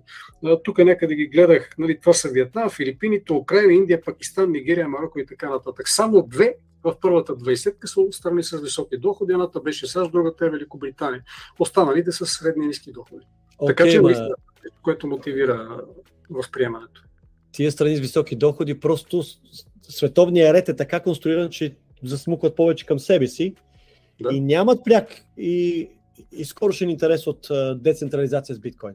Бедните Да. са тези, които преимущество, преимущество ще спечелят от пренареждане на картите, от това, че не може да бъдат ограбвани по този начин с финансови обещания. Така че нормално е догонващия свят да прогледне по-бързо. Развитие бял свят, нали, той живее в много по-голям бабъл на Orwellian State, на Pension Promises, на всичко е по, по мети масло, нали? Но това е една иллюзия, нали? И, и, и, и тя се пропуква, нали? COVID показа, че дори и, и, и овцете на Запад проглеждат, че а, държавата не е това, което са си мислили, че тя мисли за тяхното добро. И почва да шава, да търсят альтернативи. Нали? Да, Така че хаоса по-скоро ще се повишава, защото всеки за себе си търси по-добре по някакъв начин да живее. Рано или късно открива, че с биткоин нивото му на свобода значително се повишава. Вижте, понякога то се повишава само, така да го кажем, на користите на списанията и в рекламните брошури. Ако си спомняте времето до 89-та година, пак живеехме в нали, условия на тоталитарна, а, да не е тоталитарен, но по-скоро авторитарен режим. Хората искат да получат повече свобода, а това, което получиха, беше цветна революция. Де факто хората сега не са по-свободни, отколкото преди. Защото в момента пак имате цензура, нали, пак имате ограничения, а, нали, пак имате абсолютно всячески натиск. Пак това, което се взима като решение в парламента, не кореспондира по никакъв начин на отношението на хората. За каквото се сетите, от обличаването на условията за внос на работна ръка до, да речем, подпомагането на Украина с оръжие и каквото още се сетите. Нали, в този смисъл ние не живеем в по-свободно общество, но така, ни се Така е. представя. Но аз говоря за по-високи индивидуални свободи. Мобилността, която имаш в момента. Ако преди градиш, градиш някакви активи, които са физикала, не можеш да избегнеш, ако стане белята. Сега, ако си по-дигитализиран, мога да дам реален пример със себе си. Нали? Аз имам голяма свобода да се имплантирам където си пожелая, образно казано. Да намеря моя си трайб благодарение на биткоин. Защото това са обикновено много с- себеподобни като начин на мислене, като начин на живот. Нали? Че не са така подвластни на корупция, на авторитети и прочие. Нали, we have to, uh, we have to give energy to, to receive back. Как се Значи, казва? Do the hard work. Да, но той ми го обяснява това нещо, като казва, че винаги, когато има по-висока репресия, нали, по-интензивен натиск върху населението, нали, тогава възниква стремеж за самоорганизация на такива малки групи. Нали, това е като започнете от Робин Худ в Великобритания и стигнете до хайдутите нали, по времето на турското робство. Въпросът е как изглежда живота на хайдутина. Нали, това е едно постоянно бягане и постоянна гонитва от страна на потерята. Нали, това не е живота, който всеки би искал. Нали, не постоянното бягане от държавата, а по-скоро установяването на система, която ще, ще носи облаги за абсолютно тази система. Затова не съм убеден, че бягането към други дестинации е решение на проблема, но не е постоянно решение, нали, само временно решение. Знаеш какво се сещам сред за... А, имаше а, един а, философ го питат за, за свободната воля, защото свобода и той казва, нямам избор, освен да вярвам, че имаме свободна воля. Да. Тоест имаш, имаш винаги този проблем, то е и на езика проблем, нали? Тоест а, а, the frame problem. Тоест, ние нали, мислиме, че сме свободни, обаче всъщност има толкова много неща, които всъщност се съобразяваме, нали, и постоянно се убеждаваме, нали, че, че само свободата нали, е най-важното. Според мен, колкото по-напред върва аз нали, в семейство и в, нали, в общество с хора, с приятели, човек търси а, по-малко волатилност, защото по-малко риск, нали, априори, защото просто някакси усещаш как живота преминава покрай тебе и, и знаеш какво си минал преди и си видял и много други хора, които не успяват, нали, преминават през всеки катарзиси и така нататък. Според мен, това усещане за свобода или че по някакъв начин ти контролираш живота си, зависи продуктивност, млекодойността ти, ако щеш в матрицата. Нали, общества, където това е а, добре постигнато, шведските, примерно, или американското, е, нали, а, индивидите са що прилично млекодойни. Там, където са силно репресирани, всеки си е в черупката и не дава много от себе си и цялото общество губи. Така че султаните трябва, трябва да намерят баланс. Къде чупат хатъра ти, за да си полезен и на себе си, и на другите около, около тебе, в които цялата общност, в която вирееш. Тоест А- да заредят нова версия на матрицата, но не и да ви изключат от нея. А, нямам иллюзии. Ние всички сме в матрицата, така или иначе. Всички сме взаимосвързани. Да. Нали? Търсим някакъв тънък баланс на Да, моето извинявайте. усещане и репресия, на която съм готов да бъда подложен. Връщаме се обратно нали, към първоначалните ми думи, на които Пламен Андонов реагира, нали, че всички сме роби. Ами точно за това става дума. Въпрос е дали можем да се изключим от матрицата или просто ще се премиряваме с по-нови и по-добре изглеждащи версии. Аз в момента не виждам вариант да бъдем изключени. И то не заради друго, а просто защото хората не са готови на това нещо. Значи, за да може да имате една наистина маса, която да се организира и да помете сегашната система, трябва много хора да са склонни да се откажат от сегашните си свободи и удобствата в името на едно по-добро бъдеще.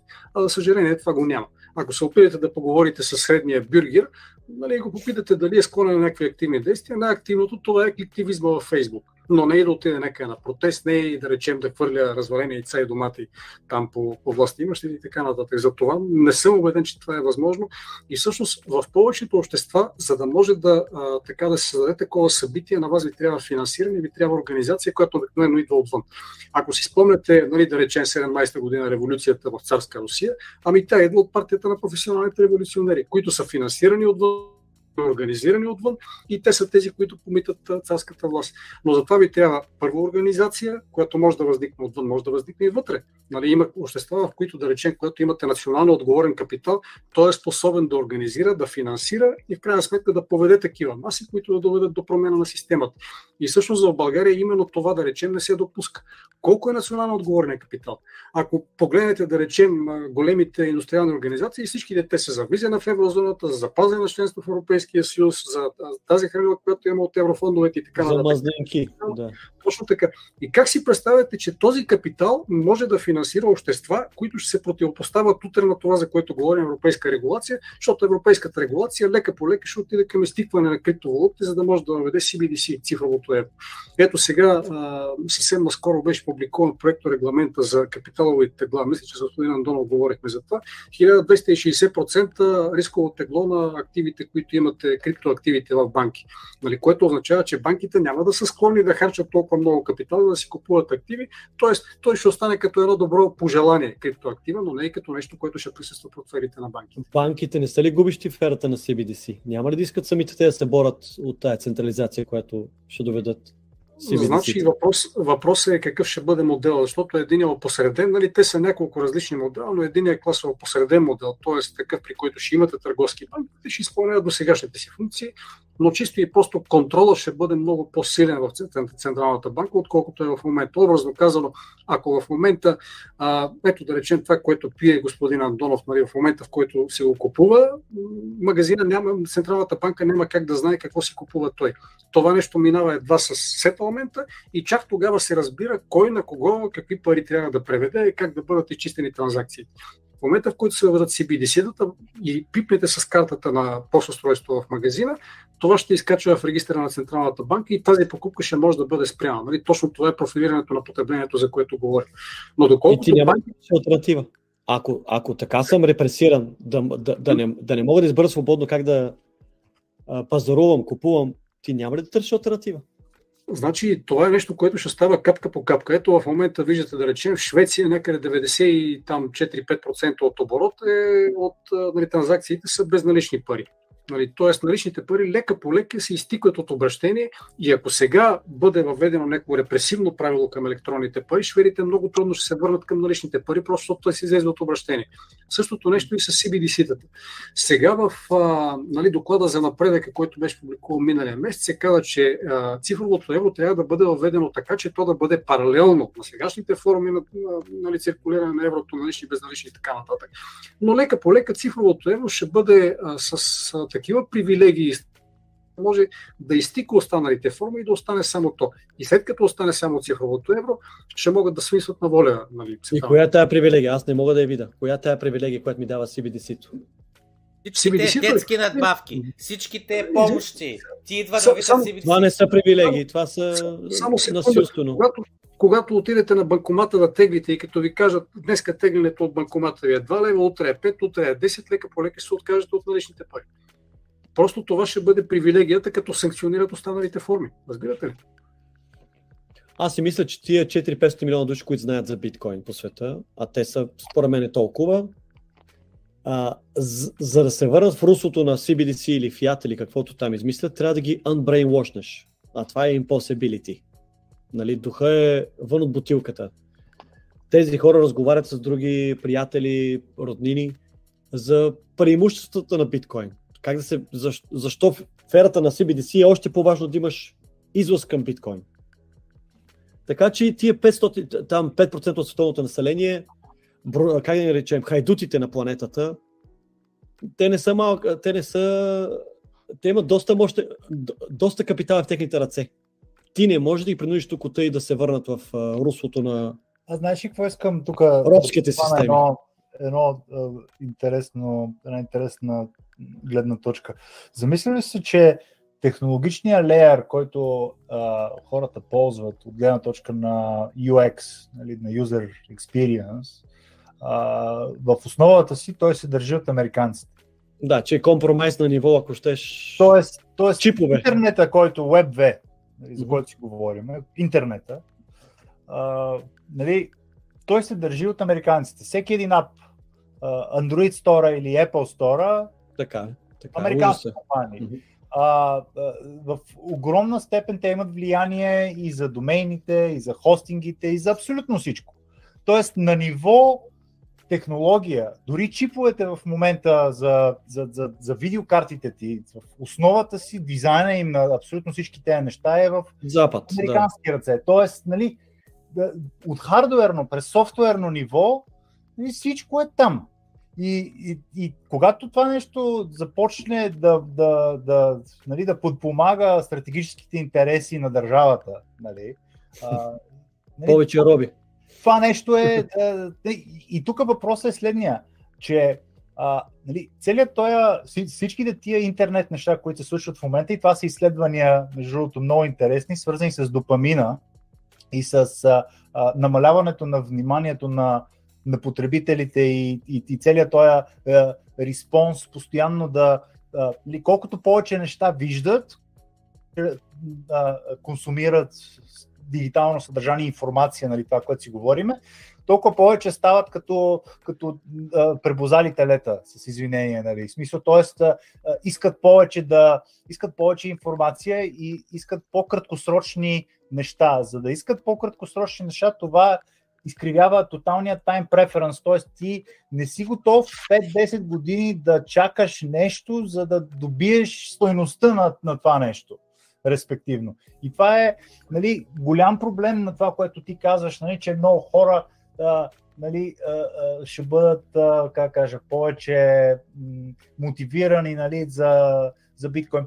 Повечето хора, според мен, ще бъдат мотивирани за краткосрочно удоволствие, краткосрочно удобство, нали, което им което им дава всички тия неща, които, които биткоин не може да даде все още или, или, или което може да бъде спряно. Биткоин, вероятно, никой няма са маджорите, така или иначе. Нали, те са някакъв дигитален елит.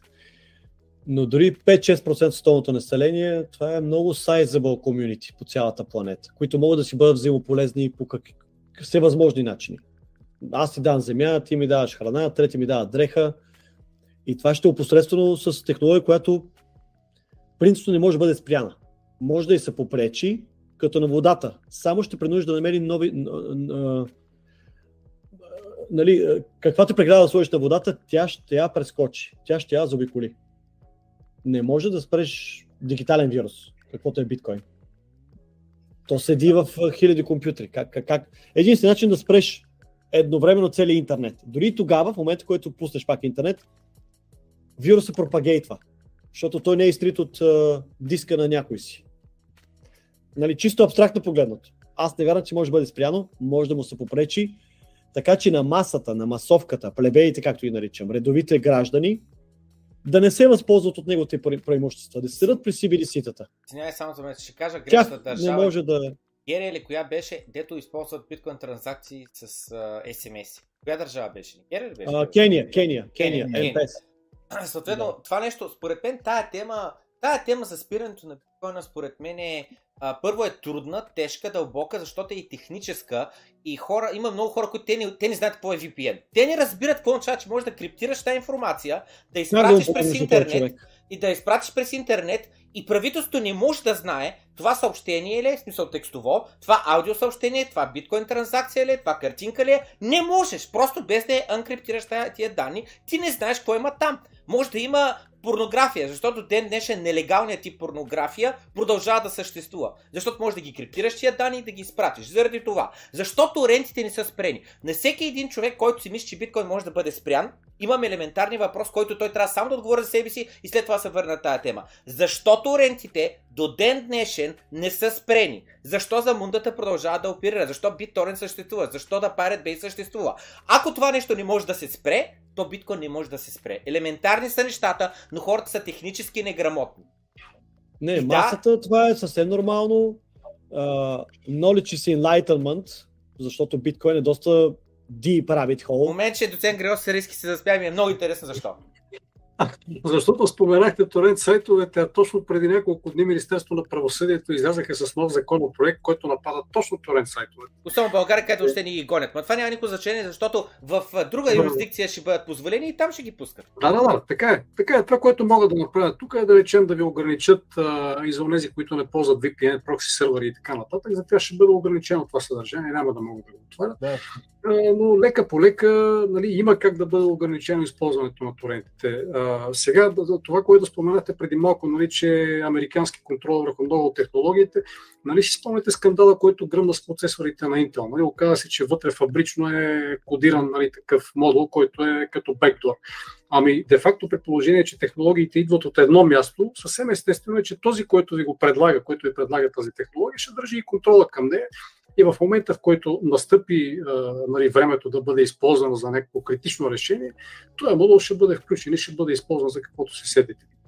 Ето в момента, да речем, се подготвя някаква нова директива, така че да няма анонимен интернет. Нали, тоест, когато искате да си включите интернет, да ползвате интернет, това да става с пръстов отпечатък, зеницата на окото и така нататък. В Канада мисля, са доста напред към нали, в създаването на такъв регламент. Така че, е, когато отиде в едно такова бъдеще, в което няма да можете да бъдете анонимен, тия неща, за които говорим, нали, полулегалното използване на интернет, лека по лека ще отиде в миналото. Между другото, за това, да, да, за това, за това не, не са спряни до момента торентите, нали, само с това да завърша. За това не са спряни. Чисто и просто защото не е разработена достатъчно активна нормативна уредба, която да може да го ограничи. Но това не означава, че винаги ще бъде така. Е, едно нещо искам само да, да добавя за анонимността. Между другото, това е в. А, а, Платон пише за анонимността още а, нали, преди няколко хиляди години. Държавата, да. Да, едно интересно нещо, между другото, това е такъв ми, мисловен експеримент. Той го задава този въпрос той се нарича пръстена на Гигес. Mm-hmm. А, и той казва следното, а, ако приемем, че има един пръстен, който го слагаш и ставаш невидим, а, по-скоро ще вършиш добри неща, когато си невидим, или по-скоро ще вършиш лоши неща, когато си невидим. И а, от а, сенсус, който нали, всички наоколо в държавата, защото той пита този въпрос много, много хора, моралният консенсус е, че по-скоро ще ги използваш за лоши неща. Тоест по-скоро ще използваш анонимността нали, за тъмната си страна, да изявяваш тъмната си страна нали, на личността. И, а, и това е голям проблем, защото въпреки, че биткоин има тези свойства, нали, аз не казвам, че ще, бъде, че ще умре. Напротив, поред мен е, точно тия peer, peer-to-peer неща няма да бъдат убити. Въпросът тук е, а, е дали няма да бъдат обградени до толкова, че нали, те сами с времето просто да, да, да спадне интереса и да Нали, да, хората да не искат анонимност, да не искат не, не, да размеят. За мен, не, за мен това е тотално не, защото какво означава да, да изчезне интереса? Защо да изчезне интереса? Защото ми е по-трудно да го купя, защото някакви а, негативни а, регулации има лимитират българските банки да не могат да се купят директно от а, Binance, ами да трябва да прекарам парите през револют или не знам си какво. Интереса към биткоин ще изчезне в момента, в който има а, а, качествено управляване на, на, на, на парите или чисто и просто изчезне като цяло това управляване на парите. Това е тема, която трябва да засегнем и също да засегнем сега преди Сребрин да трябва да тръгне, която е лихвите в Съединените Американски щати. А, пазарите дипнаха. Биткоина сега падна на 21 000 от а, локален върх на 25 000. S&P 500 и той е на червен кендъл. Защо? Защото Джером Паул, господът на фиатните пари, господарят на долара, каза, че 5% не е достатъчно, ще вдига лихвите до 6%. а, а, имаше страхотен хиеринг вчера или онзи ден, в който а, 24 сенатора му задаваха въпроси и те, а, редица от тях задаваха следния въпрос. Обикновено, когато се вдигат ликвените проценти, за да може да спадне а, а, инфлацията, забравих какво беше съотношението, но нещо от рода на за всеки 2% падане на инфлацията, трябва с 3% да се вдигне а, това да се вдигне а, безработицата. И нали, там математиката излезе, че 2 милиона, нали, той каза, че таргетира, забравих беше процента, но труда на 5% безработица в щатите. И съответно а, те го питат, добре, ти какво ще кажеш на тия 2 милиона човека, които не са престъпници, които имат семейства, имат деца, имат ипотека, ходят на работа всеки ден, те са съвестни граждани, които стават сутринта, мият си зъбите, палят колата, отиват на работа, носят продукция за обществото, без значение точно каква сфера работят. Те са полезни, защото иначе някой няма да им дава пари. И тези хора, ти ми казваш, че за да може да падне инфлацията, трябва да ги оставим без работа. Трябва те задължително да спрат да ходят на работа. Трябва те да живеят вече само от спестяванията си, да нямат доход или да са на правителствени помощи. И това е начинът с който да се справим с инфлацията. Това за мен само по себе си е щупена система. Гледайки херинга, час и половина беше, вчера го изгледах, за мен а, а, аз направо се чудя защо тези въпроси се задават днес, защо не са задавани и преди 10 години, преди 20 години, преди 30 години, преди 50 години. Как за другите хора не е очевидно, че има конфликт на интереси, където ти ми казваш, аз съм Централната банка и аз трябва да свърша работа, аз трябва да държа инфлацията на 2%, whatever that means, не се съри ще направя. От другата страна, ако хората трябва да страдат и аз forcibly да ги накарам да бъдат без работа, а не защото те са напили, не защото са казали манеци на шефа, не защото има sexual harassment към новата колежка, ами просто защото инфлацията се е раздула, съответно тия хора аз задължително трябва да ги оставя без работа. Това за мен е абсурден свят, в който живеем и съответно това, което ти казваш, интереса към биткоин ще изчезне, за мен е абсолютно невярно. Докато имаме тази абсурдна фиатна система. Рано се, че викам, защото а, съм разпаден по тази тема и а, само искам да кажа на всички хора, че този епизод е, той е предан се казва криптоанархисти, но такива сме аз и Сребрин. Казвам гости, които са с различно мнение, за да може да не повтаряме едни и същи неща. Е, аз наистина обаче трябва да тръгвам, за съжаление. 7.30. Оставам ви, ще се чуем и видим по-късно. Чао. Добре, добре. Оставаш ма сам тук, оставаш ма сам. А, ще ми Значи, за... анархисти трябва да е Ще викам, ще да блъскам по масата вече. До скоро. Да, Благодаря. скоро. А, знаеш ли, аз а, има едно, а, като казваш нали, за, за безработицата, това, което си мисля, веднага ми а, реферира към едно нещо, което в а, медицината се нарича хормезис. А, нали, тоест, а, това, че трябва да, да има достатъчно, т.е. организма трябва да премине през а, едни а, катаболни, т.е. катаболни процеси, нали, болка, а, трудности, вируси и така нататък, за да може имунната система да стане а, нали, по-резилиент, по-устойчива. И според мен всички тия неща трябва да се гледат релативно. Тоест, ако погледнеш релативно, никога в историята на човечеството не сме имали толкова ниска безработица. Тоест, толкова хора са били над прага на бедността, нали, с добро здраве. Тоест, с някои показатели нали, ние се движиме в пъти, пъти, пъти над нали, това, което е било в миналото и се движиме само нагоре. И като продължителност на живота, и като качество, и като много други неща. Да, има за сметка и системата със сигурност не е перфектна. Аз това нещо не го твърда. Системата има много големи дупки, които си заслужават да бъдат адресирани. Това е начина да се подхожа към бъдещето и към системата като цяло. Човек трябва да мисли критично и да я критикува. Нали, така се гради всъщност по-добри неща, но а, аз не виждам конфликт в това, което нали, трябва да, да постигне Пауъл в момента, защото а, такава му е работата. Нали, т.е. той е заварен в едно такова положение, което нали, влизаш в един матч, който вече се играе, резултатът е един и ти имаш работа, която трябва да свършиш и тази работа е нали, няколко милиона души а, да трябва да се адаптират за сметка на стотици милиони и дори целият свят да трябва да се адаптира, нали? Кое би избрал? Пет Шерпман е Джером Паул от 2017 година, когато Тръмп е на власт. Той 2021 година все още говореше, инфлацията ще бъде малка. После каза, инфлацията ще бъде транзишъри. После каза, ми никой не очакваше така инфлация. Той не си свърши добре работа. Той трябваше да бъде най-умният човек в стаята и излезе най-тъпият човек в стаята. Ама той не решава сам нещата, нали? Смисъл там има комитети. А, нали? Добре, значи всички са бълъци. Аз какво да направя, като всички са малумни? Какво да направя? Кажи ми. Аз съм виновен, всички са тъпи. Ма никой не управлява сам, разбираш и смисъл самата политическа система. Нали, има една много хубава книга, а, книга, тя се казва Наръчник на диктатора. А, и а, препоръчваме на всеки, който а, си мисли, че има един човек, който винаги определя нещата. В смисъл, нещата са много дистрибутирани и постоянно трябва да лавираш между различни интереси а, политически. Така е в постоянно и така се и смеят всъщност а, нещата и затова и всъщност се смеят и политиците, и, и системите и така нататък. И а, това, което се опитвам да кажа е, че всъщност а, а, а, нали, има една инерция, която е зададена още преди Джером Пао да стъпи на власт нали, там има неща, които политически трябва да се случат, нали, има брутални интереси, той трябва да изпълни някаква длъжност. Нали. А, и, и, и, той, и той има някакъв ограничен инструментариум. Точно както ти, ако отидеш при някоя голяма компания, която те наеме за някакъв много як гениален проект и ти трябва да се съобразиш с абсолютно всички тези рамки, лимити, които тази компания ти създава още при самото съединяване. И смисъл ти в този момент казваш, ами аз какво правя, т.е. тук се чувствам ограничен, трябва да стартирам нещо ново. Нали.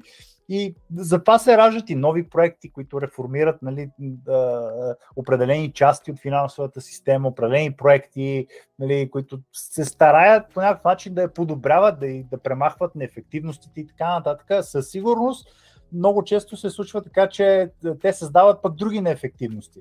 Нали? И, и както казва нали, Кейнс, нали, той, той това нещо го казва нали, а, и малко така шеговито, нали, че накрая всички сме мъртви. Нали, в смисъл, т.е. Нали, буташ, буташ, буташ, всек, всяко едно поколение бута напред рисковете, нали, колкото се може по-напред да ги бута, нали, и накрая умира. И следващите, каквото са наследили, то нали, трябва да се оправят с каквото се манифестира, с каквото се случва в момента. Нали. В смисъл, т.е. ние не сме избрали в кое време да се родиме, не сме избрали аз не съм избирал 86-та година се рода, не съм избрал нали, да се рода в еди кое си градче, в крайния квартал, панелката, нали, до това. Не съм го избрал това нещо, но това е обективното обстоятелство и трябва да работиме с него. Мисля си, че това е просто трябва да гледаме обективно и да подобряваме някакви неща и съм съгласен, че крипто има неща, които нали, могат да, да, да бъдат много полезни, но моята теза е, че трябва да бъдат политизирани, за да могат да бъдат включени и интегрирани към, към системата. Трябва да се превземе отвътре, а не отвънка да се раздроби, според мен. Значи, първото, което трябва да подобрим е управлението. Защото аз съм напълно съгласен с това, което се каза преди малко, че Джером Павел, той е меко казано неквалифициран. Всъщност, ако погледнете как върви градацията дори на централните банкери или да речем на хората, които са в управлението, пробвайте да сравните тези, които са от времето на Втора световна война с това, което имаме днес като управление, както би казал цветанът на мисълта. А, значи, а, всеки е наясно, че когато прекалено дълго време печатате пари, ами рано или късно идва момента, в който хората трябва да платят цената. И тая цена се плаща именно по този начин. Дигат се лихвите. Статистически е доказано, че някъде около 12 до 18 месеца след дигането на лихвите следва рецесия и колкото по-дълъг е бил периода на печатането на пари, толкова е по-дълбока рецесията. Всъщност, между другото, в момента щатите са в фактическа рецесия, само дето още не се казва официално по телевизията. Погледнете данните, които излязаха за заетостта. Ами от началото на годината до сега са уволнени някъде около 186 хиляди човека, което ако направите сравнение с същия период на миналата година е 4,2 пъти повече, отколкото тогава. А ако погледнете новите работни места, ами новите работни места пак от началото на годината са 9 пъти по-малко, отколкото бяха тогава. Тоест, економиката на Съединените щати в момента е в меко казано незавидно състояние. А, това, което трябваше да се направи, беше да се ограничи печатането на пари. Имаше гласове, между другото, доста по-рано за тази работа, но както виждате, това не се получи. Защо? Поради две причини. Първо, защото Джером Павел и въобще на хората, които са в Федералния резерв, те са нещо като политически брокери. Те трябва да балансират между интересите на обществото и интересите на тези, от които реално им идват парите. Нали, никой не си прави иллюзията, че тези, които вкарват до властта, ако щете Джером Паул или президента Тръмп или който още се седите, са реално вкарвани от хората, които са в така нареченото демократично общество. Ами не. Значи печели онзи, който има по-добро финансиране. Финансирането идва от корпорациите, не от мен и от вас. Именно поради тази причина всяка политика на Федералния резерв, на Европейската централна банка или който още седи, те облагодетелства онези, от които зависи избора на човека там във властта, а цената се плаща от онези, които в крайна сметка плащат данъците. Толкова. И второто нещо, което трябва да кажем е, че а, нали, винаги, когато нали, вие споменахте, че решенията не се вземат самостоятелно, спомнете си Фридрих Велик какво беше казал за неговите пълководци. Нали, той каза, аз имам наистина прекрасни пълководци. Всеки от тях, когато говоря с него, аз виждам един военен гений. Но в момента, в който ги събера на военен съвет, те се превръщат в една сбирщина от тапанари. Значи, това е винаги, когато съберете един комитет да решава някакъв въпрос, първо става говорилна и второ, та имате колективна безотговорност. Паркинсън, между другото, дисертацията на нали, тази законите на Паркинсън, та има специално посветена глава именно на тези проблеми. Заседателна комитология, мисля, че се нарича, отдавна се начал. Но там говореше точно за това, че винаги, когато хората се съберат нали, в една общност и започнат да дискутират общо някакъв проблем, първо, всеки се притеснява да предложи конструктивно и по-такова нестандартно решение, страх да не го осмели от останалите. И второ, каквото и решение да се вземе, всеки е спокоен, независимо колко е тъпо това решение, че отговорността ще бъде размита между останалите. Що Европейската комисия не носи отговорност за тъпотиите, които надоби. Ето в момента, като погледнете да речем търговския баланс между Европейския съюз и Русия, в резултат от решенията на Европейската комисия, тия пакети от санкции, които бяха вкарвани в употреба. В момента не знам дали сте забелязани, но от Руската федерация за 2022 година а, нали, обема на, на внесените стоки е близък до рекорда, който беше постигнат 2012 или 2015, ще ви издържа, но той е близък до абсолютния рекорд, докато износ от Европейския съюз за Русия е паднал около 38-39%. Тоест, единствените, които страдат от тия пакети от санкции, това са европейски, европейския бизнес. Но там няма кой да поема отговорност Европейската комисия, точно поради тази причина. Та винаги, когато имате комитет, за който да бъде скрито едно решение, то винаги е обикновено най-непродуктивното и това е което става в момента. Ето сега, заради последните решения на Федералния резерв, първо видяхме, че оценката на пазарите на деривати за повишенията, които ще бъдат сега на 26 марта, мисля, че беше следващото заседание на ФЕД, очаква се повишението да бъде 50 базисни точки. Като преди шанса за това се оценяваше някъде около 1 към 4, в момента е 2 към 3. Вече е почти сигурно, че ще бъде. 3%. Да, да, 20%. Да, така, а другото, което е, че а, инвесията на кривата на доходност, нали, тя е в момента абсолютно катастрофална, близо до рекорда от 80-те. Там е над 100 базисни пункта, нали, което не се е случило от 30 години вече. Та, Съединените щати са в момента в състояние на рецесия и отиват към все по-дълбоко, нали, към по-голямо задълбаване, благодарение на тия слабоумни решения, които се взимат от управляващите там.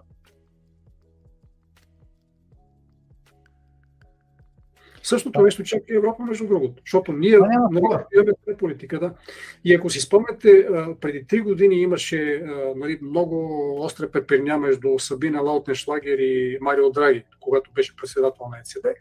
Сабина Лаутеншлагер по разбираеми причини, просто в Германия, нали, там спомените за хиперинфлацията са нещо, което е много пресно. Ако си спомняте нали, историята, когато нали, времето на Веймарската република, също имате период на активно печатане на пари, хиперинфлация и оттам на сетне ограничения, безработица и така нататък. В момента отиваме в такъв сценарий. Та Сабина Лаутеншлагер каза, че печатането на пари, активната парична политика и количествените улеснения, те ще доведат до подобен сценарий, така че дайте да спрем докато е време.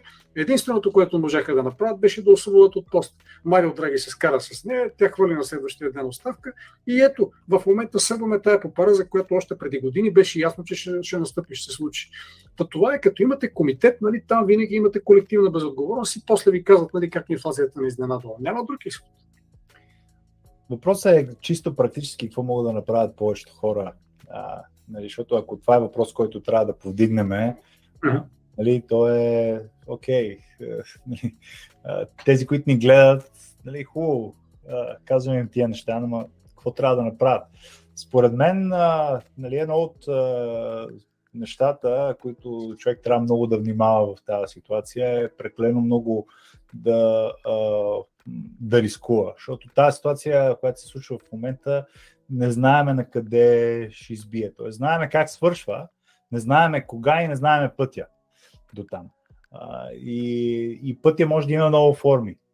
Затова за мен е правилният подход а, нали, като а, индивид, нали, защото всеки се интересува от, от, от себе си първо, а, нали, защото без, без него няма а, тази добавена част към, към обществото.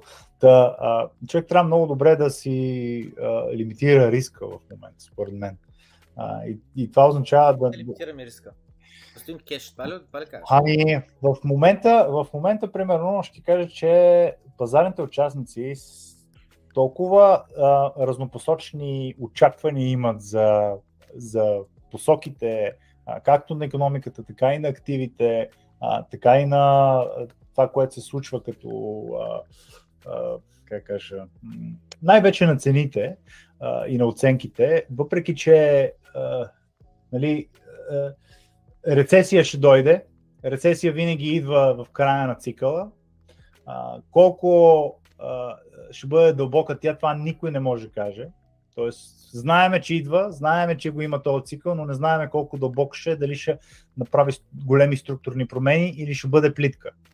А, и, и това не го знаеме. Тоест, възможно е криптото да а, има много голям ръст, ако а, поне моя, а, моя базов а, а, сценарий е, че а, криптото в следващите 2-3 години много ще страда от повишаването на реалните лихви. Защото а, а, то е изключително свързано с а, реалните лихви. Тоест, ако погледнем как, как се движат реалните лихви последните 12 години, откакто има биткоин. А, Не, много бързо, защото е релевант точно към това, което ще продължиш. Кажеш крипто обаче и биткоин, имаш ли предвид и S&P 500 и Dow Jones, защото към момента корелацията между тях е много голяма? Имам предвид, обаче, виж сега, в, а, а, значи, колкото повече, а, колкото по, колкото са по-високи реалните лихви, толкова повече е, риск искат, толкова повече рискова премия искат инвеститорите, за да паркират парите си в дългосрочни активи. Това е. Тоест, биткоин е и криптото са супер дългосрочни активи. Тоест, те не, те не носят кеш в момента.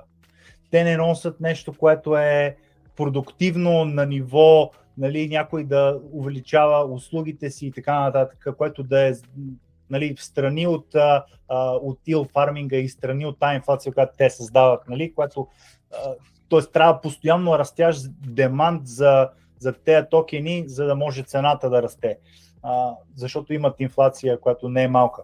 И а, за да се случи това нещо, нали, трябва реалните лихви да почнат. Инфлация, да... която не е малка. Кой биткоин няма инфлация? Не, има инфлация, как ще няма? Мисля, Колко е инфлацията? Ами, инфлацията е спрямо текущото предлагане. Колко е? Колко, колко биткоина, например, ще се изкопаят за една година? Сега сме 19 милиона, абсолютният максим е 21 милиона. Всеки 4 okay, години имаме халвинг. В момента, инфлацията, в момента годишната инфлация е 3%, до година ще падне на 1,5%, okay, okay, след още 5 години ще падне на 0,75%. Но това не е инфлация, но това не е инфлация, защото за да бъде инфлация, аз трябва да не знам колко е края, аз да не знам, че това нещо е планирано.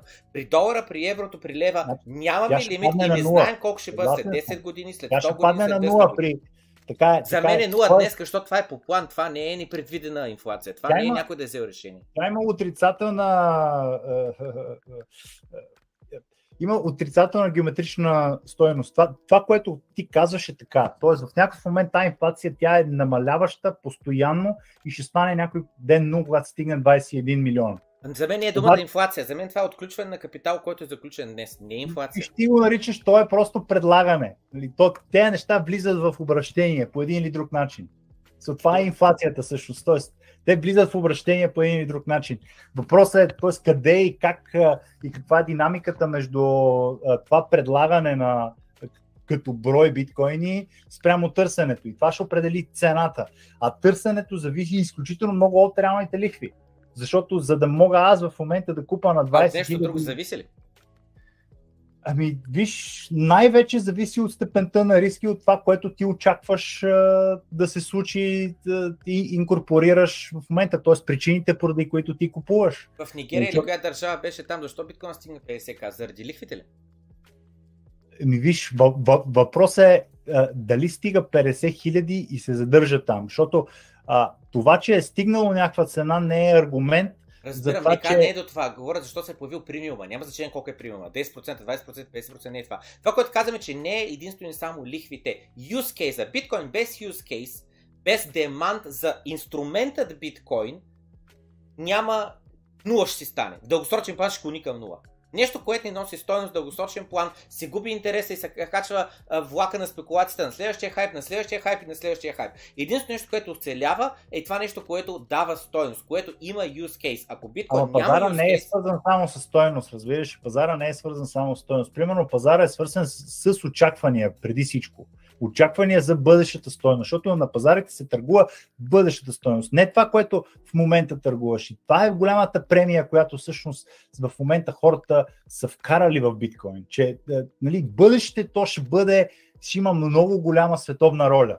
То затова е близо а, там колко са в момента, значи 19 милиона, колко са там, 400 милиарда капитализация. Затова е 400 милиарда капитализация, колкото е една от най-големите, защото хората смятат, че това нещо, което не изкарва пари, т.е. то не, не носи кешфлоу, не, няма продуктивност само по себе си в смисъла на. Това е твоето мнение и твоята лично мнение, okay. твоята лична гледна точка, като на човек, който не е биткоинър. Повечето хора, които притежават биткоин днес, са притежали последните 5 години, са биткоинари. Аз не притежавам биткоин заради каква цена очаквам да бъде. Аз притежавам биткоин буквално като застраховка на фиатна система. За страховка на този тоталитаризъм, който говорихме до преди малко. Аз притежавам биткоин, защото с него пресичам границата на Съединените Американски щати 1 милион долара в джоба ми, без никой да знае. Инструмента okay. биткоин. Каква е, тай, каква е крайната цел на тази застраховка? Стора валю. Това е. Аз не търся доходност от биткоин. Аз валюто, търся да не може да ми се вземе това, което аз вече съм изкарал. зависи от цената, т.е. в някакъв момент ти ще трябва да обърнеш това нещо, за да потребиш в реални стоки и услуги. Прави го всеки ден. Окей. Okay. Е, тоест, ако в момента, примерно утре, цената на биткоин падне с 90% и ти разчиташ само на биткоина си, защото, си, защото това ти е основния съхранител на стойност. Така. Ти ще обеднееш с 90% в реално изражение. По-малко, защото не са на 100% биткоин. Добре, но условно казано, примерно, ако как, каква част, да кажем, от стоеността си, си паркирал, примерно, проценти. 50... Не се чувствам удобно да кажа, но над 50%. Добре, над 50%. колко. Над 50%. Но ти ще загубиш 90% от тази стойност, която си съхранявал. Тоест, Точно така. И, а, и, тук и какво е става? Няма да я загубя. Ти използваш думата загубя. По какъв начин я загубвам? И ми загубиш загубвам, загубвам възможността да я освободя, но тя не е загубена, тя не е изчезнала, тя не се е изпарила. Това е текущото... В твоите очи да, в моите очи не. Ама не, то виж, то се гледа в, в текущия момент срещу какво Ти може гледаш да... Ти текущия момент. Теб те интересува. Точно днеска мога ли да ги отключа? Точно утре мога ли да ги отключа? Аз там държа стора валю. Аз, е, парите, които съм заделям там и държа там, не са парите за найма, не са парите за храната в ресторанта, не са парите за, за бензина този месец. Аз си държа за две години напред всичките ми разходи в фиати inflation adjusted. С други думи, ако очаквам 20% инфлация и ако ми трябва примерно 10 000 лева на година, аз държа 24 000 лева следващите две години. Колкото искам останало нещо, което буквално заделям, спестявам и не искам да бъде яден от инфлацията, аз го заделям там. Но аз тези пари го гледам тях по следния начин. Гледам тия пари като пари, които аз няма да отключа, освен ако не сметна, че е благоразумен периода. И не бих, като цяло, тъй като това е спестявания, единствена причина аз да отключвам от тях е или че искам да харча, наистина, или че искам да диверсифицирам, защото поради една или друга причина, с други думи се получава балон, смятам, че това нещо вече е извън нормите си, аз трябва да диверсирам, за да няма възможност точно това, което ти казваш да стане, 90% да падне. Защото, когато аз съм започнал да инвестирам, аз не съм инвестирал с 90% от парите си, аз съм инвестирал с 10% от парите си. После инвестирал още 10% от парите си. Цените са вдигнали и задъж тия 10-20%, които съм инвестирал, стават 80%. И в тези 80% аз започвам да диверсифицирам. Така че това, което ти описваш е една потенциална ситуация, в която един човек изведнъж Вместо да направи долар cost average всеки месец, а, а, на първо число той да инвестира определена сума от неговия доход, ти начинът по който ти го представяш е едно някой продава всички имоти, продава всичко налева в биткоин и после биткоин като дипне с 50%, той си закупи 50% парите. Не стоят така нещата. Никой не прави така, освен комарджиите, които имат по-големи проблеми от биткоин. Значи, вижте, като се прави оценка на инфлацията, тя се прави към някакъв момент в миналото. Тоест, а, примерно годишната норма на инфлация, нали, CPI, което е Consumer Price Index, се прави съпоставка за това какви стоки и услуги може да купите в момента с определена сума пари и какви стоки и услуги може да купите със същата сума пари преди една година, нали, преди 12 месеца. Тоест там това, за което говорим, този авериджинг, посредняване и така нататък, това нещо не работи. Инфлацията се оценява по този начин, независимо дали ни харесва. Тоест, ако вие сега сте съхранили в стоеност, да речем 5 или 10 хиляди долара, след една година а, биткоин се обесценява спрямо фиатните валути, да речем с 10%, и да речем стоките, цените на стоките останат непроменени и изменени в фиатна валута, това ще означава 10% инфлация на биткоин. Сега, отделен е дали това е най-меродавното измерване на инфлация, защото инфлация, нали, думата inflation идва именно от там от надуване. Тоест, ако вие увеличавате фиатната валута при непроменено количество стоки и услуги, да речем 10% увеличавате паричната маса, запазвате количеството стоки и услуги, нали, в този случай ще имате 10% намаляване на покупателна способност на своята валута. Другия вариант е да имате запазване на паричната маса и да речем ограничаване на количеството стоки и услуги, тогава пак се променя съотношението. Тоест причините за инфлацията са различни, но тя се измерва навсякъде по цял свят на базата на този индекса на потребителските цени. И за това, според мен, когато говорим за инфлация на биткоин, независимо, че нали, на мен не ми харесва да го казвам, но спрямо миналата година с биткоин може да си купите по-малко неща в момента, отколкото тогава. Оттам насетне е въпроса какъв е вашия дългосрочен план. Нали, лично аз бих адмирирал бих се радвал, ако покупателна способност на биткоин се запази, ако биткоин може да циркулира, ако бъде масово прият, ако може навсякъде да отидете да пресечете граници 7 милион долара и така нататък но, за съжаление, има и други сценарии. Да речем, в някои юрисдикции ползването на биткоин може да бъде забранено. Както в момента, да речем, го забраниха Китай. И ако искате 7 милион долара да си купите нещо, ще бъде малко по-трудно нали, в такива юрисдикции. Европейския съюз нали, се очертава да бъде точно такава юрисдикция, защото в момента се говори за твърдяване на правилата за биткоин.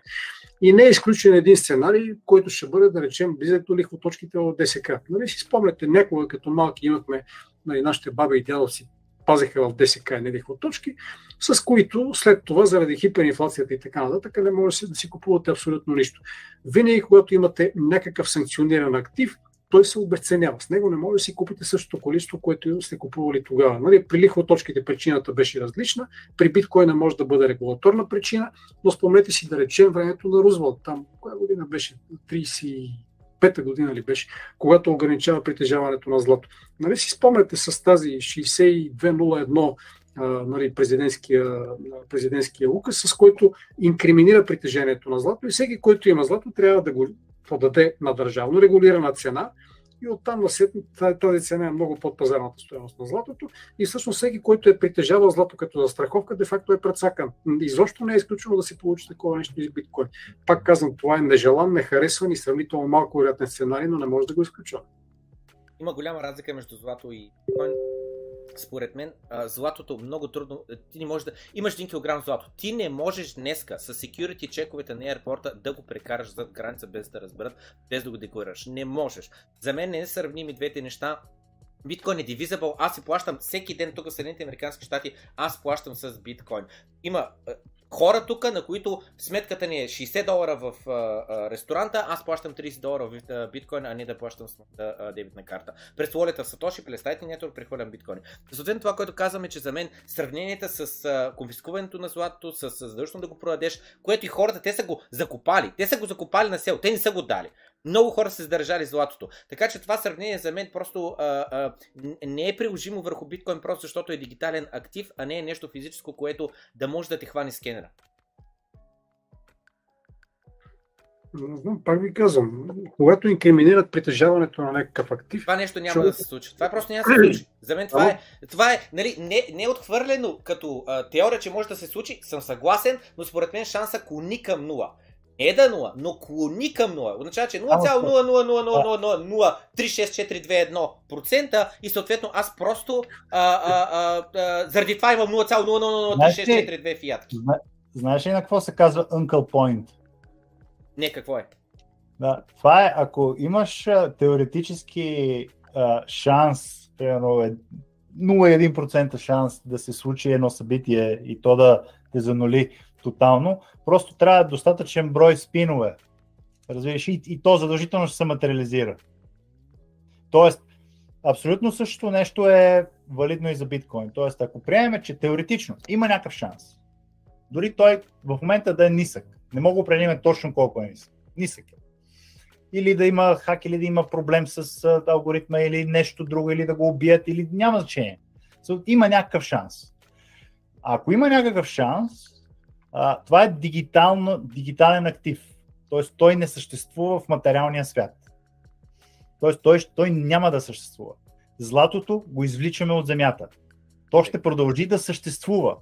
За, за, за, защото няма така наречената absorption barrier. Тоест той няма а, а, то няма да изчезне само по себе си, разбираш ли? То, то съществува в земните ядра и във всичко това, което ние правим. И, това и, преди милиарди години така ясно. Земята го е създала, нали? В смисъл това е, докато, докато биткоин е, е земята, между другото, злато мисля, че много преди много години се е създал, не е земята. Да, конструкция социална, която ако има дори малък шанс след достатъчен брой спинове и тествания, това нещо ще се материализира и ще има финална точка. А, аз ще кажа моята Всички ще умрем. Аз това, което чух е всички ще умрем. Ще дойдат извънземните и ще и. Ако има достатъчно шанс 0,003% да има извънземна земята, то след достатъчно спинове извънземните ще дойдат на земята. Аз това чувам. Защото това за мен са просто са лици, защото в Съединените Американски щати в момента има над 30 милиона хора, които притежават биткоин. Това са гласоподаватели. Това са хора, които буквално за мен идните 5 години ще стане политическо самоубийство един политик да се заяви срещу биткоин и криптовалутите, защото това е срещу портфолията и джобовата на неговите господаватели. В Майами губернатора и кмета на, на, на Флорида, в смисъл, на, губернатора на Флорида и кмета на Майами а, са силни а, а, биткоинери. А в, в, в Тексас, а, буквално там са най-големите булове. А Тексас, Тексас е Германията на щатите. Както Германия е най-важната економика в Европейския съюз, така Тексас.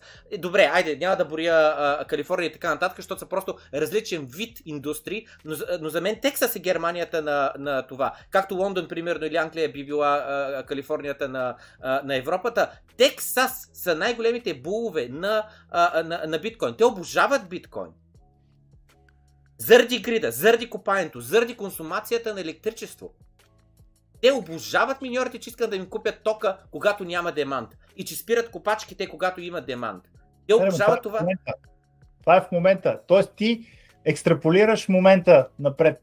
О, не, аз гледам назад и последните 10 години и гледам на къде се е движил светя и тогава вече прожектирам напред. Аз не е на момента и без данни за насаде да прожектирам напред.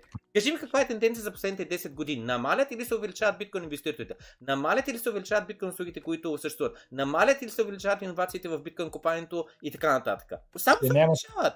Ще ти кажа за реалните ликви. Само а, секунда, извинявайте. През 33-та година, нали, за което споменах, тогава собствениците на злато като дял са били повече, отколкото в момента собствениците на биткоин в Америка. Хора гласоподаватели, хора, които са били пристрастени към златото, които са си го държали като средство на съхраняване на стоеност, но това не пречи на Рузвелт да изкара тази... Хора, които са чакали на български почти да им донесе писмото. Друг... Просто а... в момента се живеем в дигитална ера. Не, не, говорим за, говорим за времето на Рузвелт, говорим за Съединените щати. Разбирам, разбирам. Мислям беше, че тогава на информация не е бил като днеска. Възможността за комуникация между хората не е било като днеска. Съответно, това, което казвам, че това, което е станало тогава, според мен е невъзможно да стане днес. Да. Въпреки, въпреки, че маските до някъде доказаха, че това, което казвам, не е вярно. Всеки да, но, един... но, но вижте, има регулация. Извинявайте, в Германия, да речем, в момента имате увеличаване на данъците за, за недвижимите имоти, имате въвеждане на много жестоки регулации. В момента масово германците се опитат да се отърват от имотите си. Въпреки, че доскоро недвижимите Ужас. имоти бяха възприемани като средство за съхраняване на стоеност, но това вече не е така. Защото държавата въвежда такива регулации, че германеца просто за него се обезмисля да притежава имот. Той се превръща от актив в едва ли не в някакъв пасив, защото му носи само допълнителни разходи. Така че ако бъде въведена подобна регулация към биткоините, биткоина ще има същите измерения, както в момента се имота и както през 33-та година златото. И това, че има много гласоподаватели, извинявайте, в момента собствениците на имоти са много повече, отколкото тези на биткоин. Но това не пречи на германското правителство да прокарва такива мерки. Затова ви казвам, нали, че колкото и да не ми харесва този сценарий, не бива съвсем да го изключвам.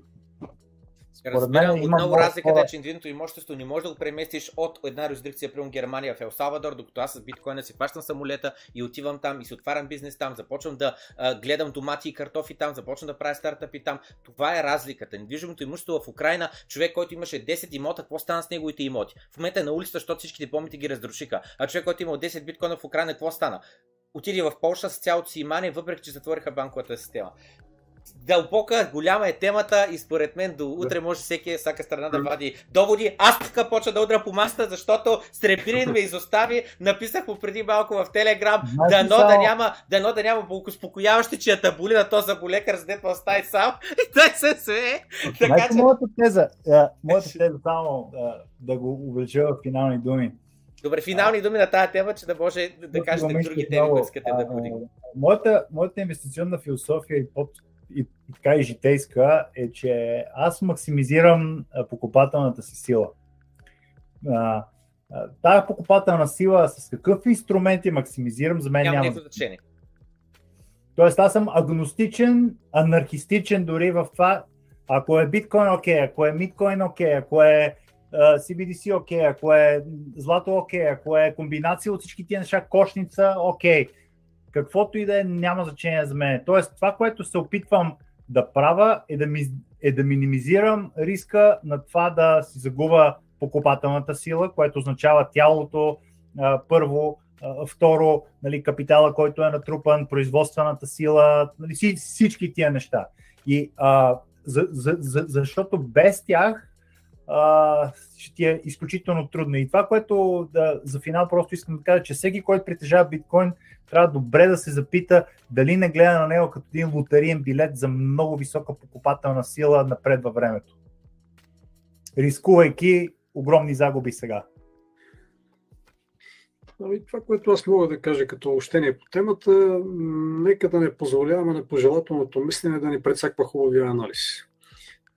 Нали, в крайна сметка ние сме, ако погледнем мащаба на пазара, не може да окажем някакво влияние. Това, че харесаме да речем една или друга валута, ако си купим в момента долари или ени, това няма да помръдне и с йота техния курс. Също нещо се отнася и за биткоин. Колкото и да го харесваме и да ни се иска това нещо да се наложи като платежно средство и да измести фиатните валути, защото аз съм го казал, мисля, че при вас, нали, биткоин това е опит за демократизация в света на финансите.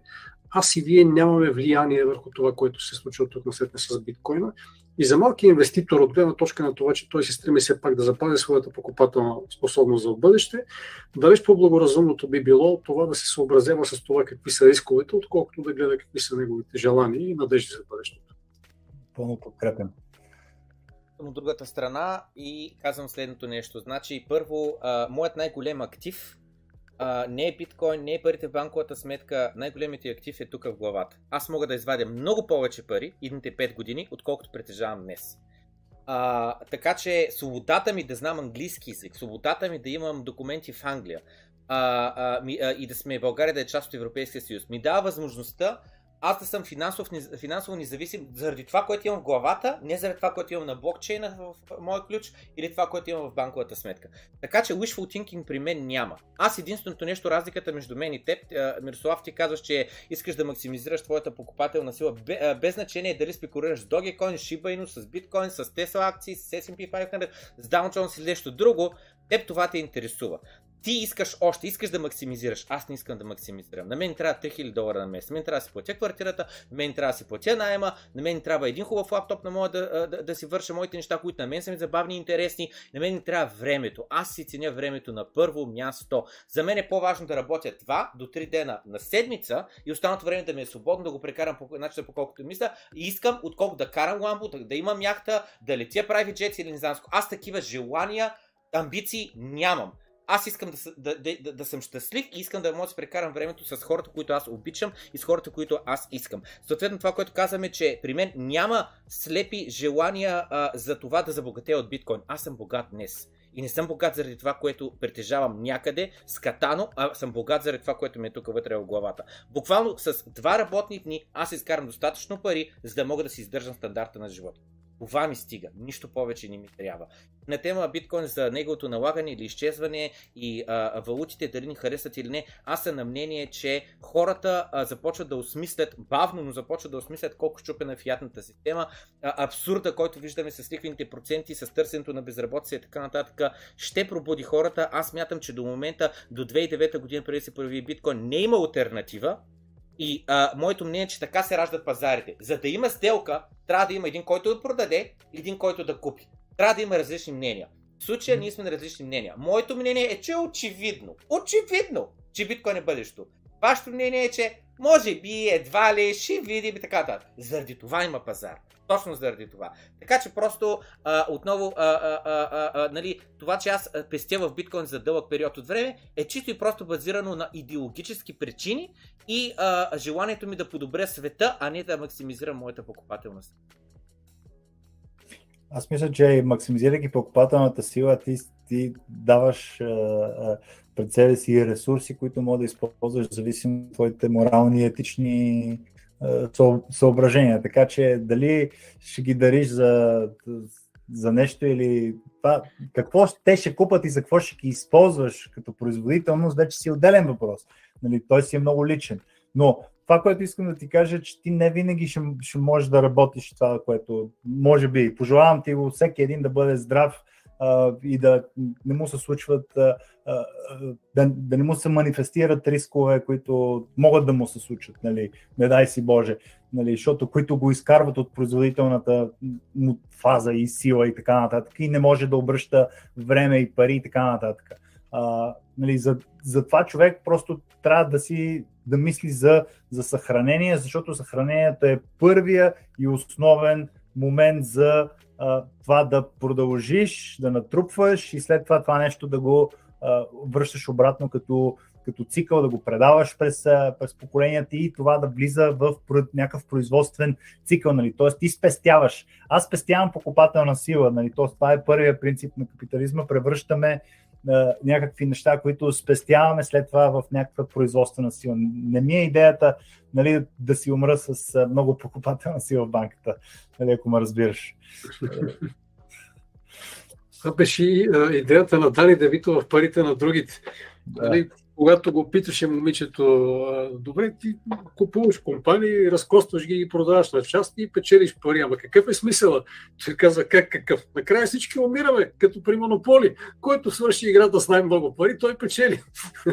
нали, за него този, който отида на гробища с най-много пари, той е печелище. Нали, което за мен е абсолютно, как да го кажем, меко казано и рационално. Наистина човек това, което е. трябва да прави е да гледа да остави на този свет нещо повече от поли туалетни. Това е най-важното. Има много пъти това нещо да го случиш, така че аз уважавам всеки един от а, човешките пътища, нямам проблем, нали, някой да има по-малко амбиция, друг да има повече, за мен няма там мерило а, и правилен път, кой както се чувства добре. А, според мен има нужда нали, повече да бъдем фокусирани върху рисковете и върху нещата, които можем да загубим, защото е, парадоксално само така може да спечелим, според мен. Вижте, от всеки според възможностите. Ако си спомняте, Чудомир беше казвал, ден в който не си накарал нито един около теб да се усмихне, е на празна попиля. Така че от всеки според възможностите. Завършваме положително ще да попитам следното нещо, че нали, по принцип всеки има възможността да донесе със себе си теми, които смята, че са много важни да сложат на, места, на масата, за да може хората да се замислят на... А, да, да, да са им тези теми в главата, да мислят на тях а, а, активно или не толкова активно. Да, имате ли нещо, което искате да сложите на масата преди да приключим разговора, без значение дали ще отнеме 5-10 минути или 20 минути? Аз бих предложил да не си разваляме позитивния финал.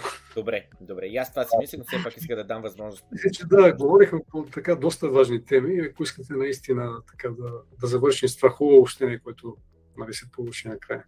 Супер, супер. Значи виждам в чата, че хората са много, а, как да кажа, доволни. получи се голяма какафония, получи се, как да кажа, а, а, отново, нали, идеята, това е, това е при криптоанархистите, че просто са четири човека. Всеки си носи неговото мнение, неговия поглед, неговата история и така нататък, неговите желания, а, така че а, това е начинът по който да ни попадаме в един еко чембър, в който да си говорим само едно и също. Аз все още чакам да се появи човека, който да му убеди, че биткоин не е бъдещето, не е правилното нещо и така нататък, но или твърде а, а, сляпо гледам и вярвам в него, или просто а, не мога да чуя нещо, което да ме а, убеди достатъчно. На бит, но биткоин на страна наистина начинът по който аз гледам е, че парите стойност нямат. Това, което има стойност е а, времето на другите, а, иновациите, интелекта. Защото с 10 милиона долара на самотен остров човек нищо не може да си купи, нищо не може да направи сях и така нататък. И, и хората не можем да сме щастливи. Каквито и технологии да имаме и каквото и да е било, а, и да караме космически кораб, ако сме сами на него и няма с кого да споделим а, страхотните гледки с между звездите, пак келфайда накрая винаги свършваш с, с хората и с това, което мога да направиш с парите. Нали? Аз винаги казвам, че парите са средство и покупателната сила като цяло е средство са готини емоции. Нали? Човек не трябва да превръща нали, едни цифри и, и някакви неща. Дори парите не трябва да се превръщат в, в цел, а по-скоро в средство за постигане на някакви други неща, защото иначе това е много плитък живот според мен. А, така че обаче пък парите са важни, за да постигаш повече, защото апетита идва сядането. Ти като отидеш сега в Флорида, като поседиш, искаш да отидеш в Бразилия, ще искаш да отидеш в Африка, ще искаш да отидеш в Австралия, ще ти стане интересно да седиш там, си намериш приятелка, ще стане по-скъп живота. Разбираш и всички тия неща, нали, те се завъртат и, и ти трябва покупателна сила, защото не знаеш какво ще ти хрумне утре. И, а пък покупателната сила според мен е най-висшата свобода. Нали? Тоест това, което си говорим е нали, в съвременното общество, нали, в съвременната ни цивилизация, това да можеш, имаше една приказка, че има три типа хора. Първия хора са, са хора, които а, управляват неща, т.е. материални неща, нали, примерно кола или нещо друго. Втория тип а, са хора, които управляват хора, и третия тип са хора, които управляват пари, защото парите управляват индиректно всички нас. Нали, по, по, по един или друг начин. И въпросът е, може би, то няма кой е по-хубаво нали, от всичките тия неща, а може би къде се чувстваш ти добре нали, в, в системата. Защото няма по-хубава позиция. Нали, къде да си. Ами аз бих завършил с думите на Тодор Колев от Опасен чар, където, ако си спомняте, той казваше парите са то, от което израстват красиви цветя. Пожелавам ви да имате цветна градина. Лека вечер да всички. Успех. Много ви благодарим за отделеното време и за гостуването. Ще се радваме отново да ви видим в криптоанархисти или в а, подкаст да ни гостувате отново. Отново просто казвам, че гледа съдейки по чата, хората много забавляваха и им беше много интересен. А, надявам се и полезен разговор. Но щом стояха до края, така че най-вероятно им е. Благодаря за поканата. Всичко добро.